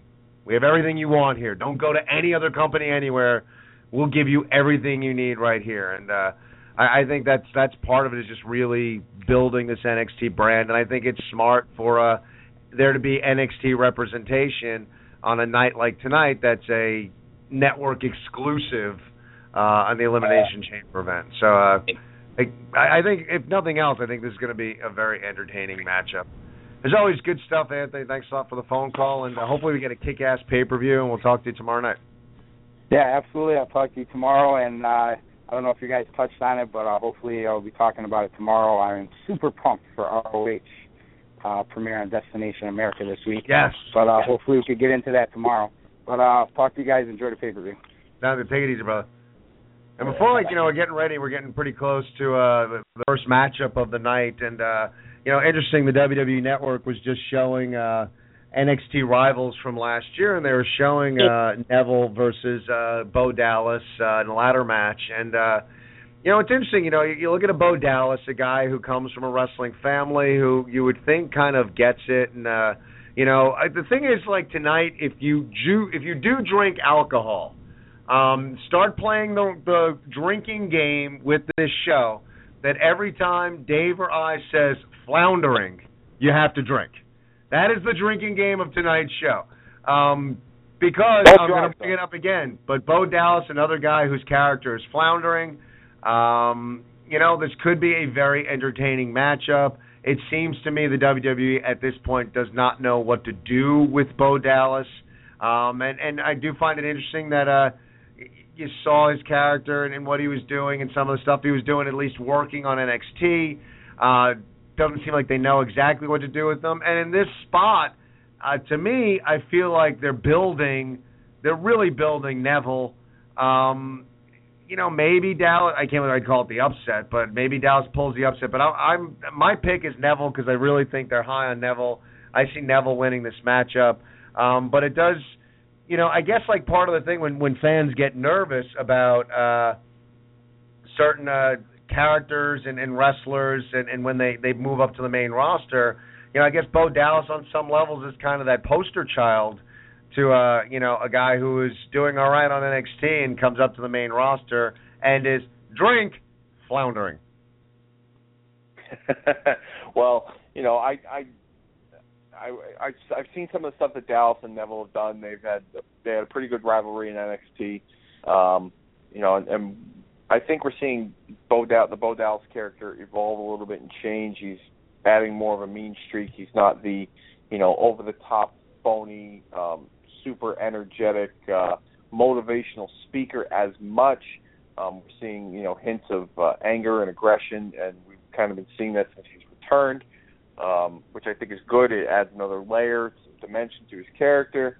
Uh, he's had, a, he's had, like I said, he's got good chemistry with Neville. They've had some pretty damn good matches, and uh, I'm gonna, I'm gonna go out on limb. I'm gonna go with Neville, um, but I think we're gonna see Dallas come out smelling like a rose at the end of it because Neville's got a leg injury. They're high on Neville, and I think Neville's I think Neville's going to be their new version of you know Rey Mysterio. He's the ultimate underdog. He's the small guy. He will excite you. He will wow you, and he will make you you know believe he could win the match. And he'll pull out the upset victories at times, but you know he'll also come out um, you know taking a beating you know in the process too. So I'm gonna go with I'm gonna go with Neville on this one, but I think um, you know Dallas will probably give him a beating after the match, maybe attack his leg. Um, you know, and then further that, you know, the angle with his leg injury and really build on the, you know, Neville underdog uh, persona that they seem to be, um, you know, uh, showing on WWE TV as of late.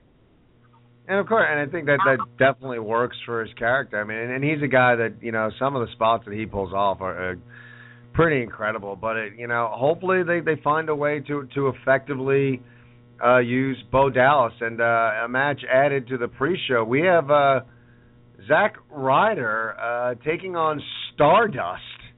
Uh, obviously, a veritable barn burner booked here in the pre-show. Uh, you know, it's like I don't know. I'm gonna go with Stardust. I, I you know, you know, it's funny because there's part of me that's like, well, they had uh, Zack Ryder with Entourage the other day, and uh, perhaps they, they give him a, they actually get, and they're, they're, now they're showing Entourage on the network. Um, you know what the hell? Just to be different, I'll pick I'll pick Ryder. I'll go with Ryder with the the Entourage thing. So I'll go Ryder. Let's see, mark down the because this is this is uh, this is going to be a good match. Um, there you go. So uh um added to this I'm I'm all like flustered now. They added a match. I don't know where to go with the show. Three four seven eight three eight nine eight one five, that's the number to call. Hey, I know what we can do to get us back on track.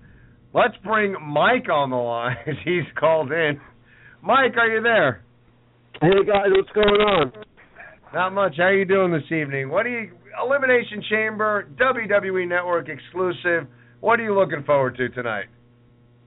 I'm looking forward to uh, the John Cena Owens match. I don't, you know, we were just talking about that, and uh, Anthony called in, and we were discussing that matchup. Uh, you know, um, it's it's a very intriguing matchup, uh, bringing uh, not just an NXT guy up, but the NXT champion. Um, you know, should what do you what do you think is going to happen in that matchup? Well, my prediction, uh, I, I did a, I actually did a uh, Mike Ferrara speaks uh, exclusive today uh, for the for the the anybody that wanted to see it on my my Facebook page and also Mike Ferrara speaks page. Um, I think that Kevin Owens is going to win. I think it's time that Kevin Owens, uh, you know, defeats John Cena. I like the build up, and I understand what you were saying um, earlier, Dave but um, I'm gonna go with uh, Owens. Uh, and I I just think that's what I'm going. So my gut's gonna tell me Owens is gonna win. And what are your what are your thoughts? I mean, we got two like you know, I mean, fairly historic uh chamber matches. One with for the vacated IC title, and one uh, first time the tag title is uh being determined inside an elimination chamber. Uh Your thoughts on the two chamber matches? My two my thoughts are Sheamus. Sheamus is going to win the Intercontinental Championship, and uh, the Ascension is going to win the Tag Team Championship. The Ascension, really? Yes, because you know what I, I I think it's time. You know, they've been they've been labeled as uh, you know they've had a lot of heat, and I think it's time that no one's going to see them them coming, and uh, that's that's my thought on those two. I mean, you know, anything can happen um, and uh, that's what I think. That's good stuff, Mike. Uh, definitely uh, some interesting picks. Uh, you know, we talked about the tag division before, and uh, you know the Ascension like a dark horse, but you're picking them to uh, win it all. So I, I, I mean, when you look at this, this you know, top to bottom, I feel like we got a really uh, a solid card and a lot of potential to be uh, very entertaining. And you guys out there that are listening that don't know, remember uh, as Mike's referring to, Mike Ferrara speaks. Check him out on uh, on 1640 PWPR on iTunes. Uh, your one-stop shopping for wrestling podcasts, uh, Mike, yeah, in addition to us and a bunch of others. So be sure to check them out. Mike, thanks a lot for the phone call tonight. No problem. Uh, I I uh, I will definitely uh, be watching Elimination Chamber, and I, uh, you know, before you let me go, I just want to say you guys were also talking about the character of Bo Dallas. You know, it looks like to me he got the short end of the the, the gimmick stick. You know, as a family member, I mean, you know, the prestigious family. You know, Irwin, we know Irwin, we know Bray.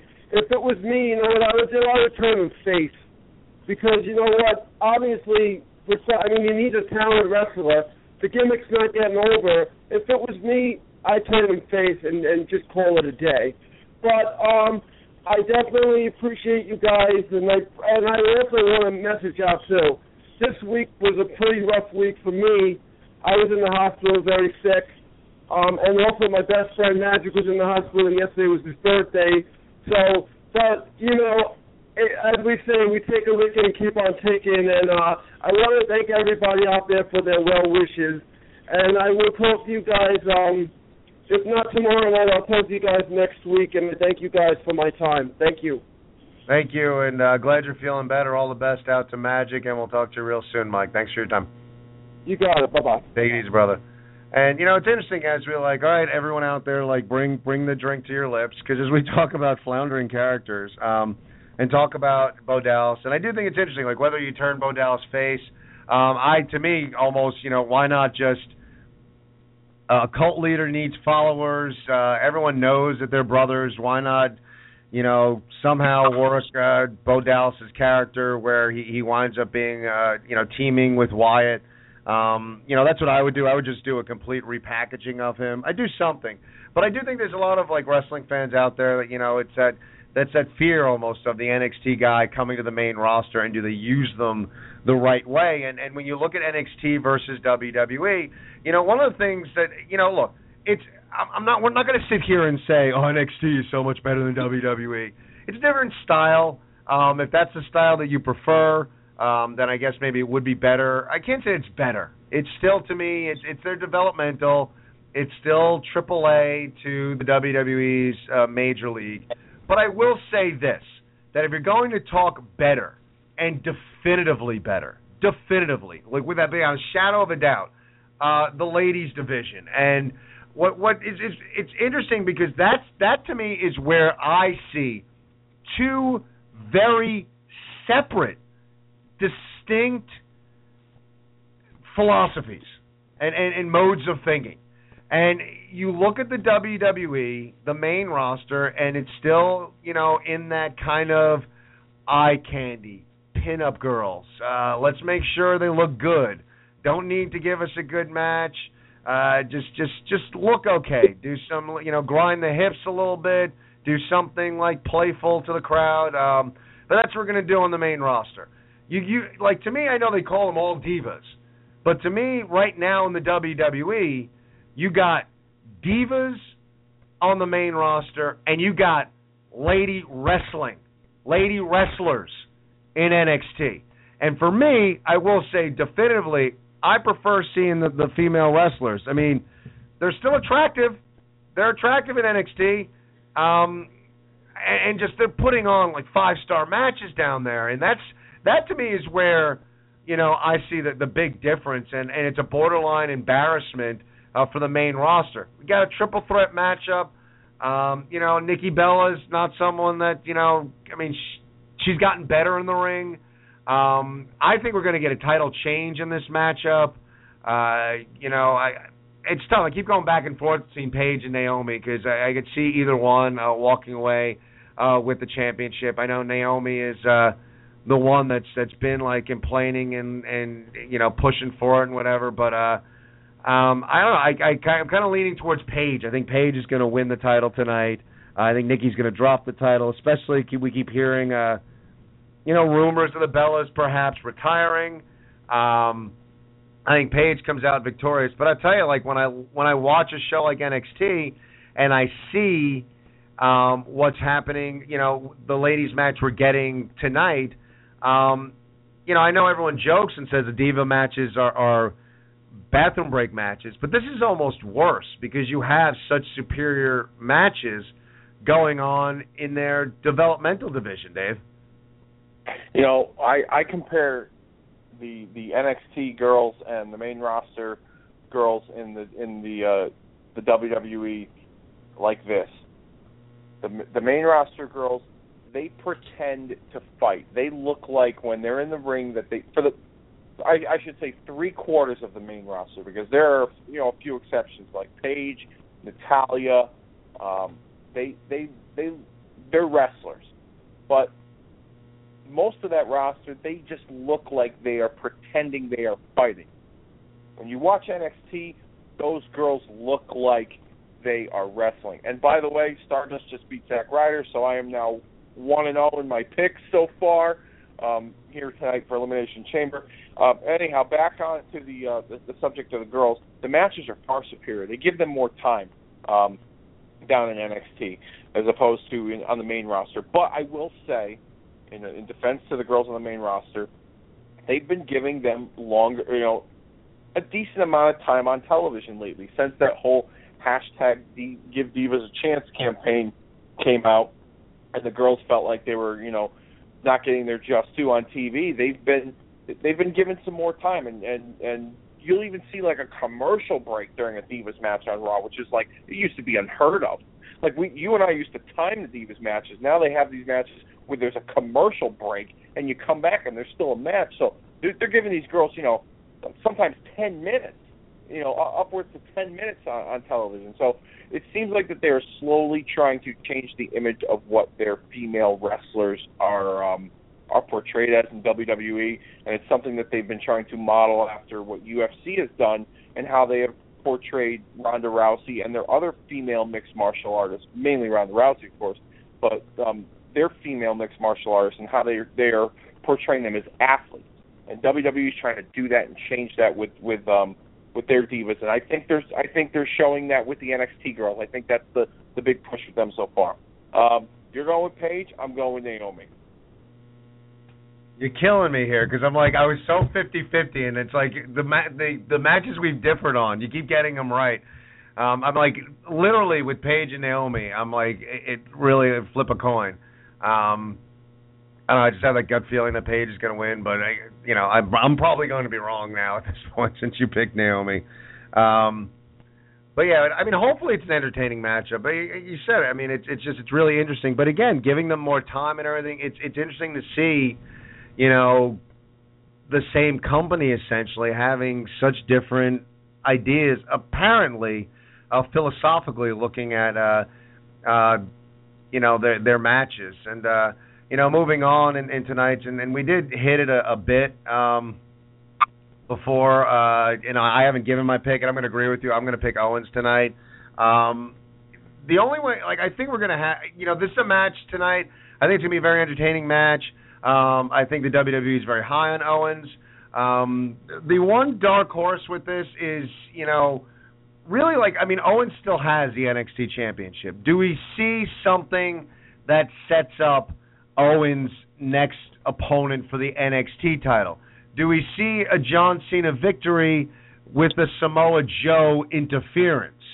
Um, you know, do we see a, a, a double countout? I mean, this is a match. It wouldn't shock me if there was some sort of no finish in this matchup. Do we get a Samoa Joe sighting? Uh, do we get something else? Do we get Sami Zayn somewhere in the mix? Um, there's a lot of questions. I do think I'm, I like what Kevin Owens is bringing to the table right now. I got to be honest, like I saw a couple things that Steen did. Um, I, I didn't really follow his his indie career. I, I wasn't like religiously watching his stuff. I was at uh, an ROH event that he was on. Uh, it could have been a bad night. I wasn't impressed. Um, but as far as like what he's given us in promos on NXT and his promo work with John Cena, I loved when he said to John Cena, "I've been doing this longer than you." Uh, so don't give me that veteran advice. I thought that was awesome. I like his style as far as giving promos. Um, so I'm looking for a very entertaining, hard-hitting matchup. Uh, maybe some sort of screwy finish, but uh, you know, putting the pick out there, I'm going to pick Owens. You know, if, if if we talked about this at the beginning of the show, if WWE really wants to give you your bang for your buck as a network subscriber, and considering tonight's Elimination Chamber event is a network exclusive here in the United States, um, they would pull out all the stops. If that's the case, it would not surprise me to see a Samoa Joe appearance because the last time we saw Samoa Joe was on NXT confronting Kevin Owens. Um, I think that's eventually leading towards a match between the two of them, um, you know, down in NXT. But at the same time, um, I don't think. I mean, the way Joe's contract is structured, from what I've been hearing, He'll work limited NXT dates. He'll work a lot of the indies. He gets a merchandise deal. Um, but the day that they want him up on the main roster is when he'll be a more exclusive wrestler. And we'll talk about Samoa Joe in a minute. But um, the uh, the match itself should be a good one. You know, Steen's a brawler. He's a bruiser. Um, I like you didn't follow his career much, but I heard lots of things. I heard lots of um, you know uh, uh, high high praise for his matches with um, Sami Zayn when Sami Zayn wrestled as El Generico on the indie scene. Um, in fact, I saw him once, and it was with you, Ken, um, at the uh, Pro Wrestling Syndicate show in New Jersey during WrestleMania weekend. I don't know if you remember because I, I yeah. we were we were we were actually working that show as well, conducting business. But um, he I forget who he wrestled. I think he wrestled uh, a local guy, a local indie guy.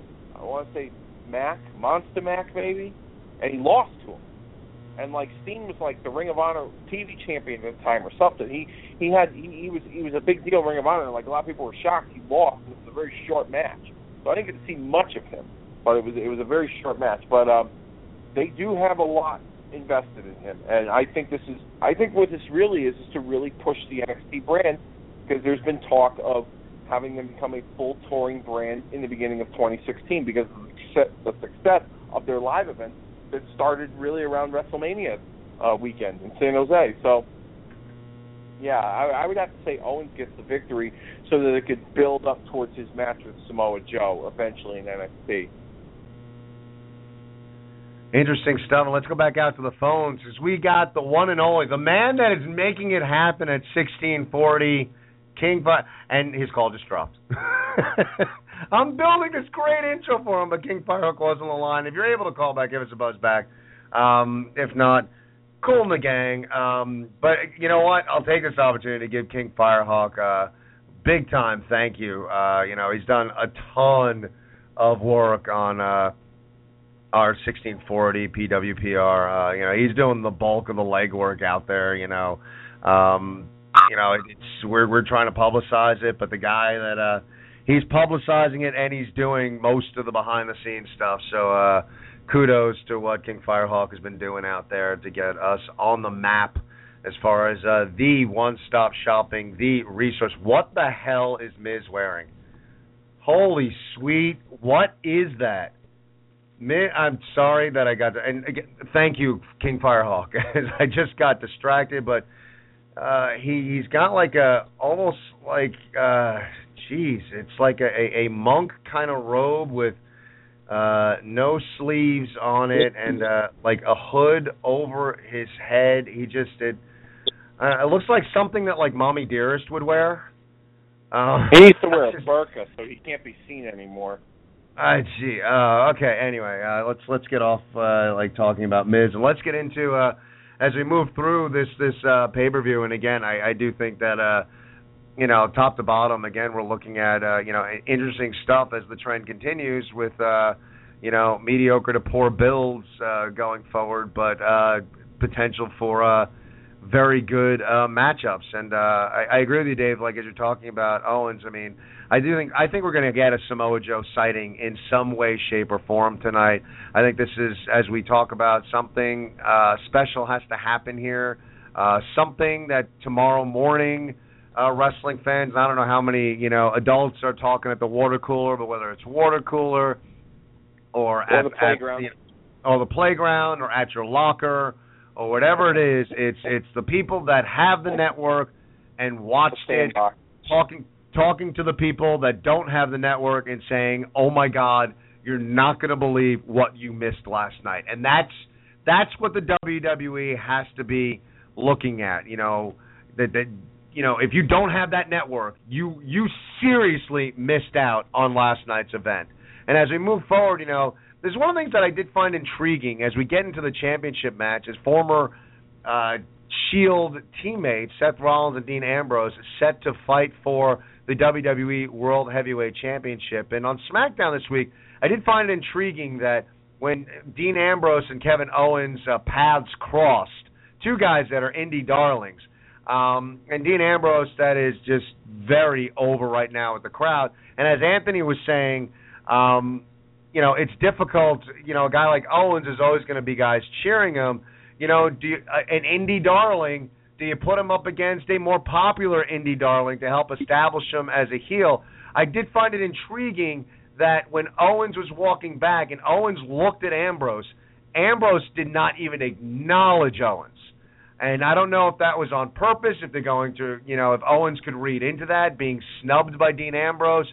If Owens, in some way, shape, or form, I mean, maybe this is a stretch, gets involved in the WWE World Heavyweight Championship match. Um, I don't know.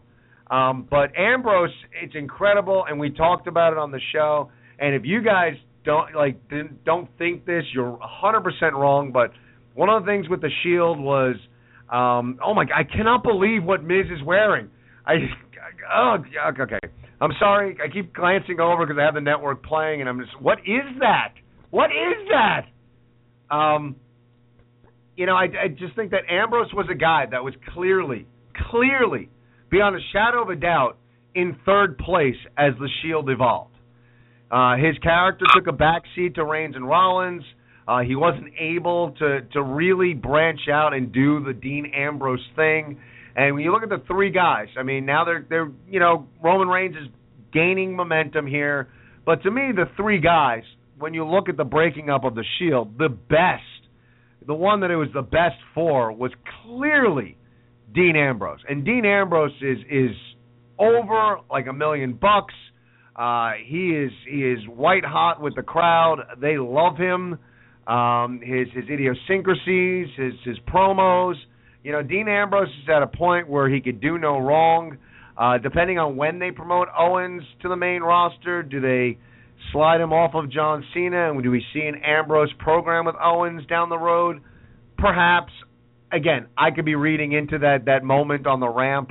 Um, but I think Dean Ambrose, Seth Rollins, there's history there. There's long-standing history. These guys work well off each other in the ring.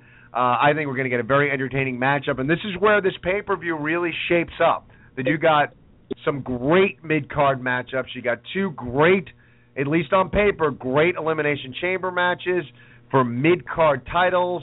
You got a non-title, hard-hitting matchup with Cena and Owens. Both have belts.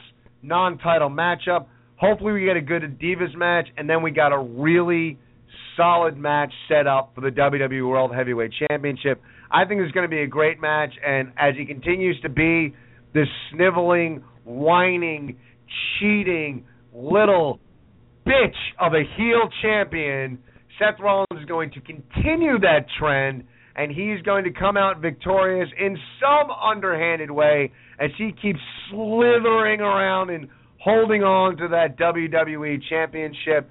But again, it wouldn't shock me if we see something kooky in this matchup, um, something to make the water cooler locker room playground conversation go tomorrow morning. Um, but I think we're gonna, this is going to be a great match, Dave. I think it's going to be an excellent match. They work well together. There was still some unfinished business with their two characters from last fall. Um, you know, Ambrose and Rollins headlined um, the Hell in the Cell, uh, you know, pay per view uh, back in October, and uh, you know, I don't know what the numbers were for that, but I thought it was an excellent move because it, at that time it was the hottest storyline in WWE, um, and it needed a conclusion. And yeah, Ambrose kind of merged off and went on with Wyatt because Wyatt got involved, but um, it left the door open for him and Rollins, and he's back now, is in, involved in, in, in main event title picture issues and Rollins and, and the authorities' business. Um, you know, when you just brought up the Kevin Owens situation, know, you got my my wheels turning creatively, so to speak. Yes, it would not shock me if Kevin Owens got involved in tonight's match, causing Rollins to win. He was he was in some way like granted this match by the authority. Um, it was alluded to that his character is very well liked by the authority and by Triple H, and and so it would not shock me if he was doing, you know, the bidding for the authority to help Rollins keep the title. Um, but at the same time, you know, two weeks ago he shows up on TV. He makes his intentions known that you know he doesn't like John Cena. He's going to have a match with John Cena tonight. Why would they bring him in to just work one match with Cena and then move on to something else with Ambrose? Like creatively, I just don't think his character makes that makes sense. I think that interaction with Ambrose, or should I say, lack of interaction with Ambrose, on SmackDown Thursday was set up for something you know down the line within the next couple of months, heading into the summer. Um, you know, even even going into the fall. So I it wouldn't surprise me if this was the beginning, just to kind of plant the seed a little bit for when it does happen that he goes after Ambrose or they have a match or however they work that out. Um, I think tonight, Rollins, I'm going to go with my prediction. I think Rollins is going to retain. Um, you know, notice that you know we talked about the Shield. Roman Reigns is not involved in any match tonight, so it would not surprise me in the least bit if Ambrose had him in his corner tonight to counteract Kane and J and J Security and the other members of the Authority. Here's my prediction.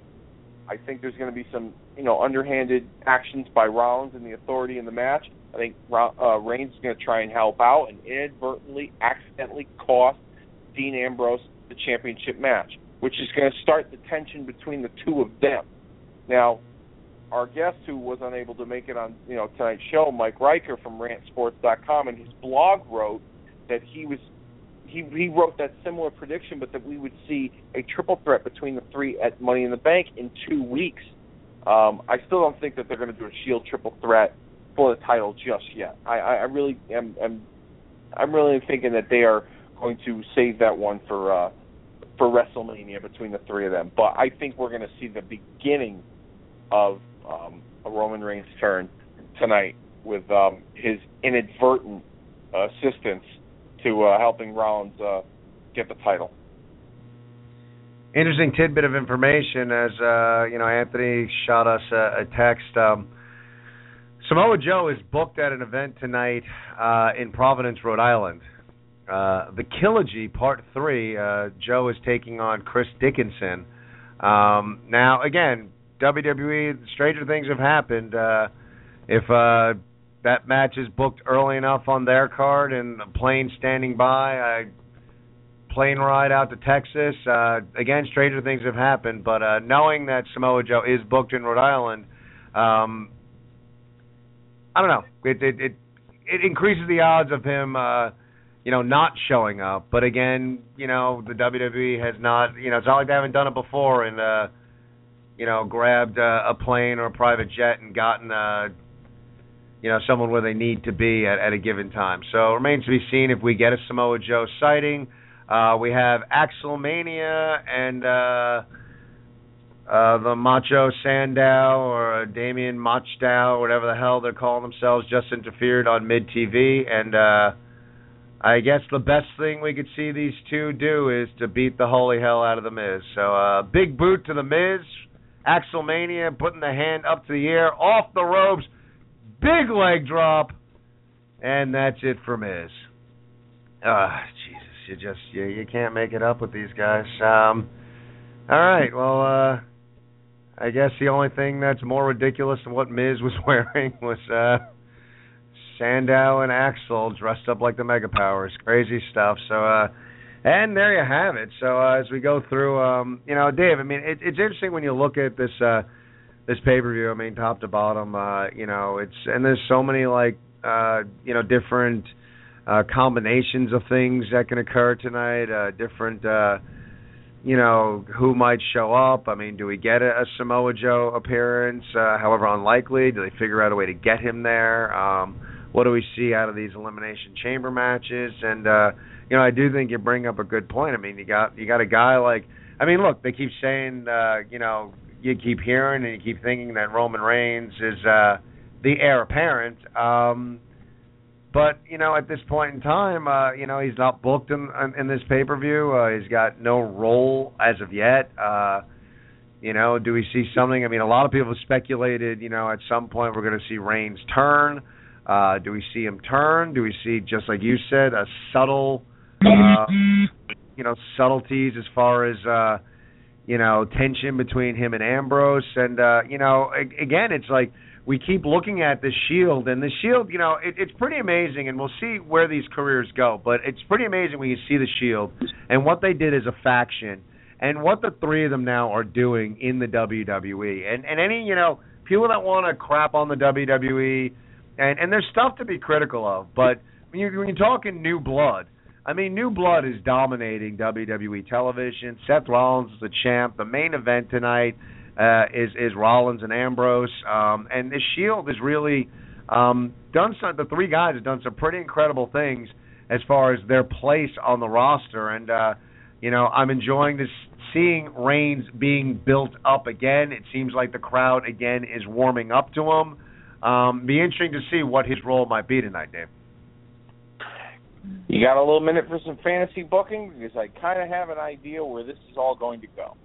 I think that Reigns inadvertently cost Ambrose the title tonight, setting up tension between the two of them. Slight tension. Now, mind you, this is going to be a slow burn. You got Money in the Bank next month, or I should say in two weeks. And Reigns and Ambrose will both be involved in the match. And I think Reigns will somehow, in a questionable way, cost Dean Ambrose the match. Granted, it's every man for himself, but in a questionable way, cost Dean Ambrose the match, and he'll win the Money in the Bank and be the Money in the Bank briefcase holder. Then we'll start to see a little bit of tension between the two of them, but they're still friends. They're still kind of on the same page, but questioning each other, so to speak. Especially Ambrose questioning Reigns and his questionable, you know, victory at in the Money in the Bank ladder match. You go to Battleground in July.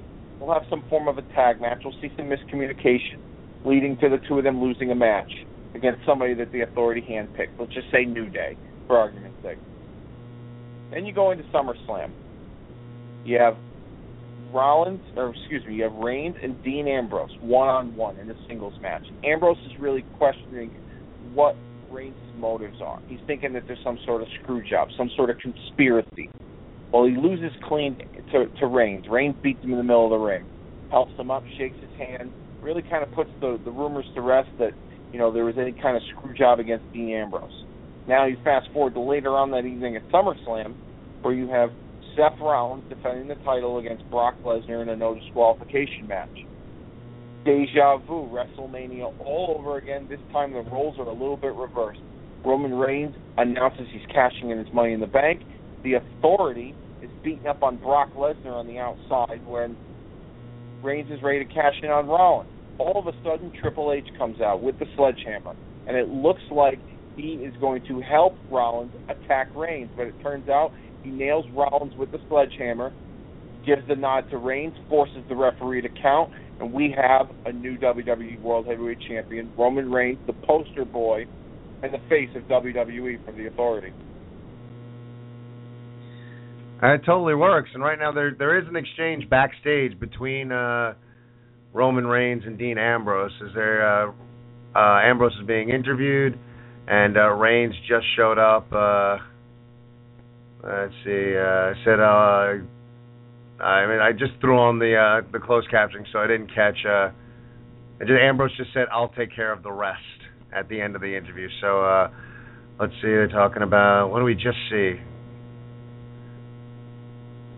All right, the closed captioning just happening too slow. Um, interesting stuff though. Uh, you know, where do we go with Reigns? Uh, Reigns being uh, the obvious heir apparent uh, going into this, uh, you know, going into the future, I guess. Um, but very intriguing to see what the Shield has actually been able to do uh, over the course of uh, their tenure in the WWE, going from uh, arguably the most entertaining faction in recent memory. Um, to branching off into three very successful singles career in their very young career. So let's see how that furthers tonight. Um, they just flashed up on WWE Network. Uh, big question mark as far as who might be replacing uh, Rusev. Uh, again, Dave, this is something. Getting back to Rusev, um, you know, I think for both of us, all the best to him, and and hope uh, that he can come back really, really soon. Uh, it's just you know, you hate to see something like that happen to anybody. I mean, any injury in any walk of life is horrible, but just to see a guy like that who, uh, you know, great competitor, great size, great heel, uh, arguably the best entrance of WrestleMania this year, uh, at, at a point in his career where you need to kind of rebuild them as a monster, goes down with an injury. So really, Dave, all the best to Rusev. Yeah, he's got he's got a bright future. He'll bounce back from this. Um, well, well, you know, like you said, it depends. If it, is this a week to week, or is this a you know a, a matter of several months where he's injured? You know, time will tell. Um, we may find out more tomorrow, but I, I I'm pretty confident he's one of their guys that they look forward to as a part of the future, and he's you know a, a very good in the ring, and yeah, I don't see him. I, I see him bouncing back from this whole situation. Hope so, hope so. And, and tonight, as we get set with with uh, less than a minute remaining of the show, callers tonight. Thank you so much for bringing it. Remember, we're going to be back tomorrow night, 6:30 to 8 o'clock. get you set for Monday Night Raw. Give you some reaction to Elimination Chamber. Again, we call it a pay per view, but we're looking at it. It is a WWE Network exclusive uh, tonight. So, looking for the WWE to pull out all the stops. Do we have uh, some some people showing up? Do we have Samoa Joe on a private jet showing up tonight? Uh, talking about the ladies' match. Do we have some of the ladies from NXT show up at some point? What happens tonight to make it locker room? To make it water cooler talk? tomorrow morning. Hopefully, we get a kick-ass pay-per-view. We will see you tomorrow at 6:30 so we can recap this and get you set for Monday night. Thank you all for tuning in tonight. Check out 1640 on iTunes. Enjoy the pay-per-view. For Dave, I'm Ken. Good night, everybody.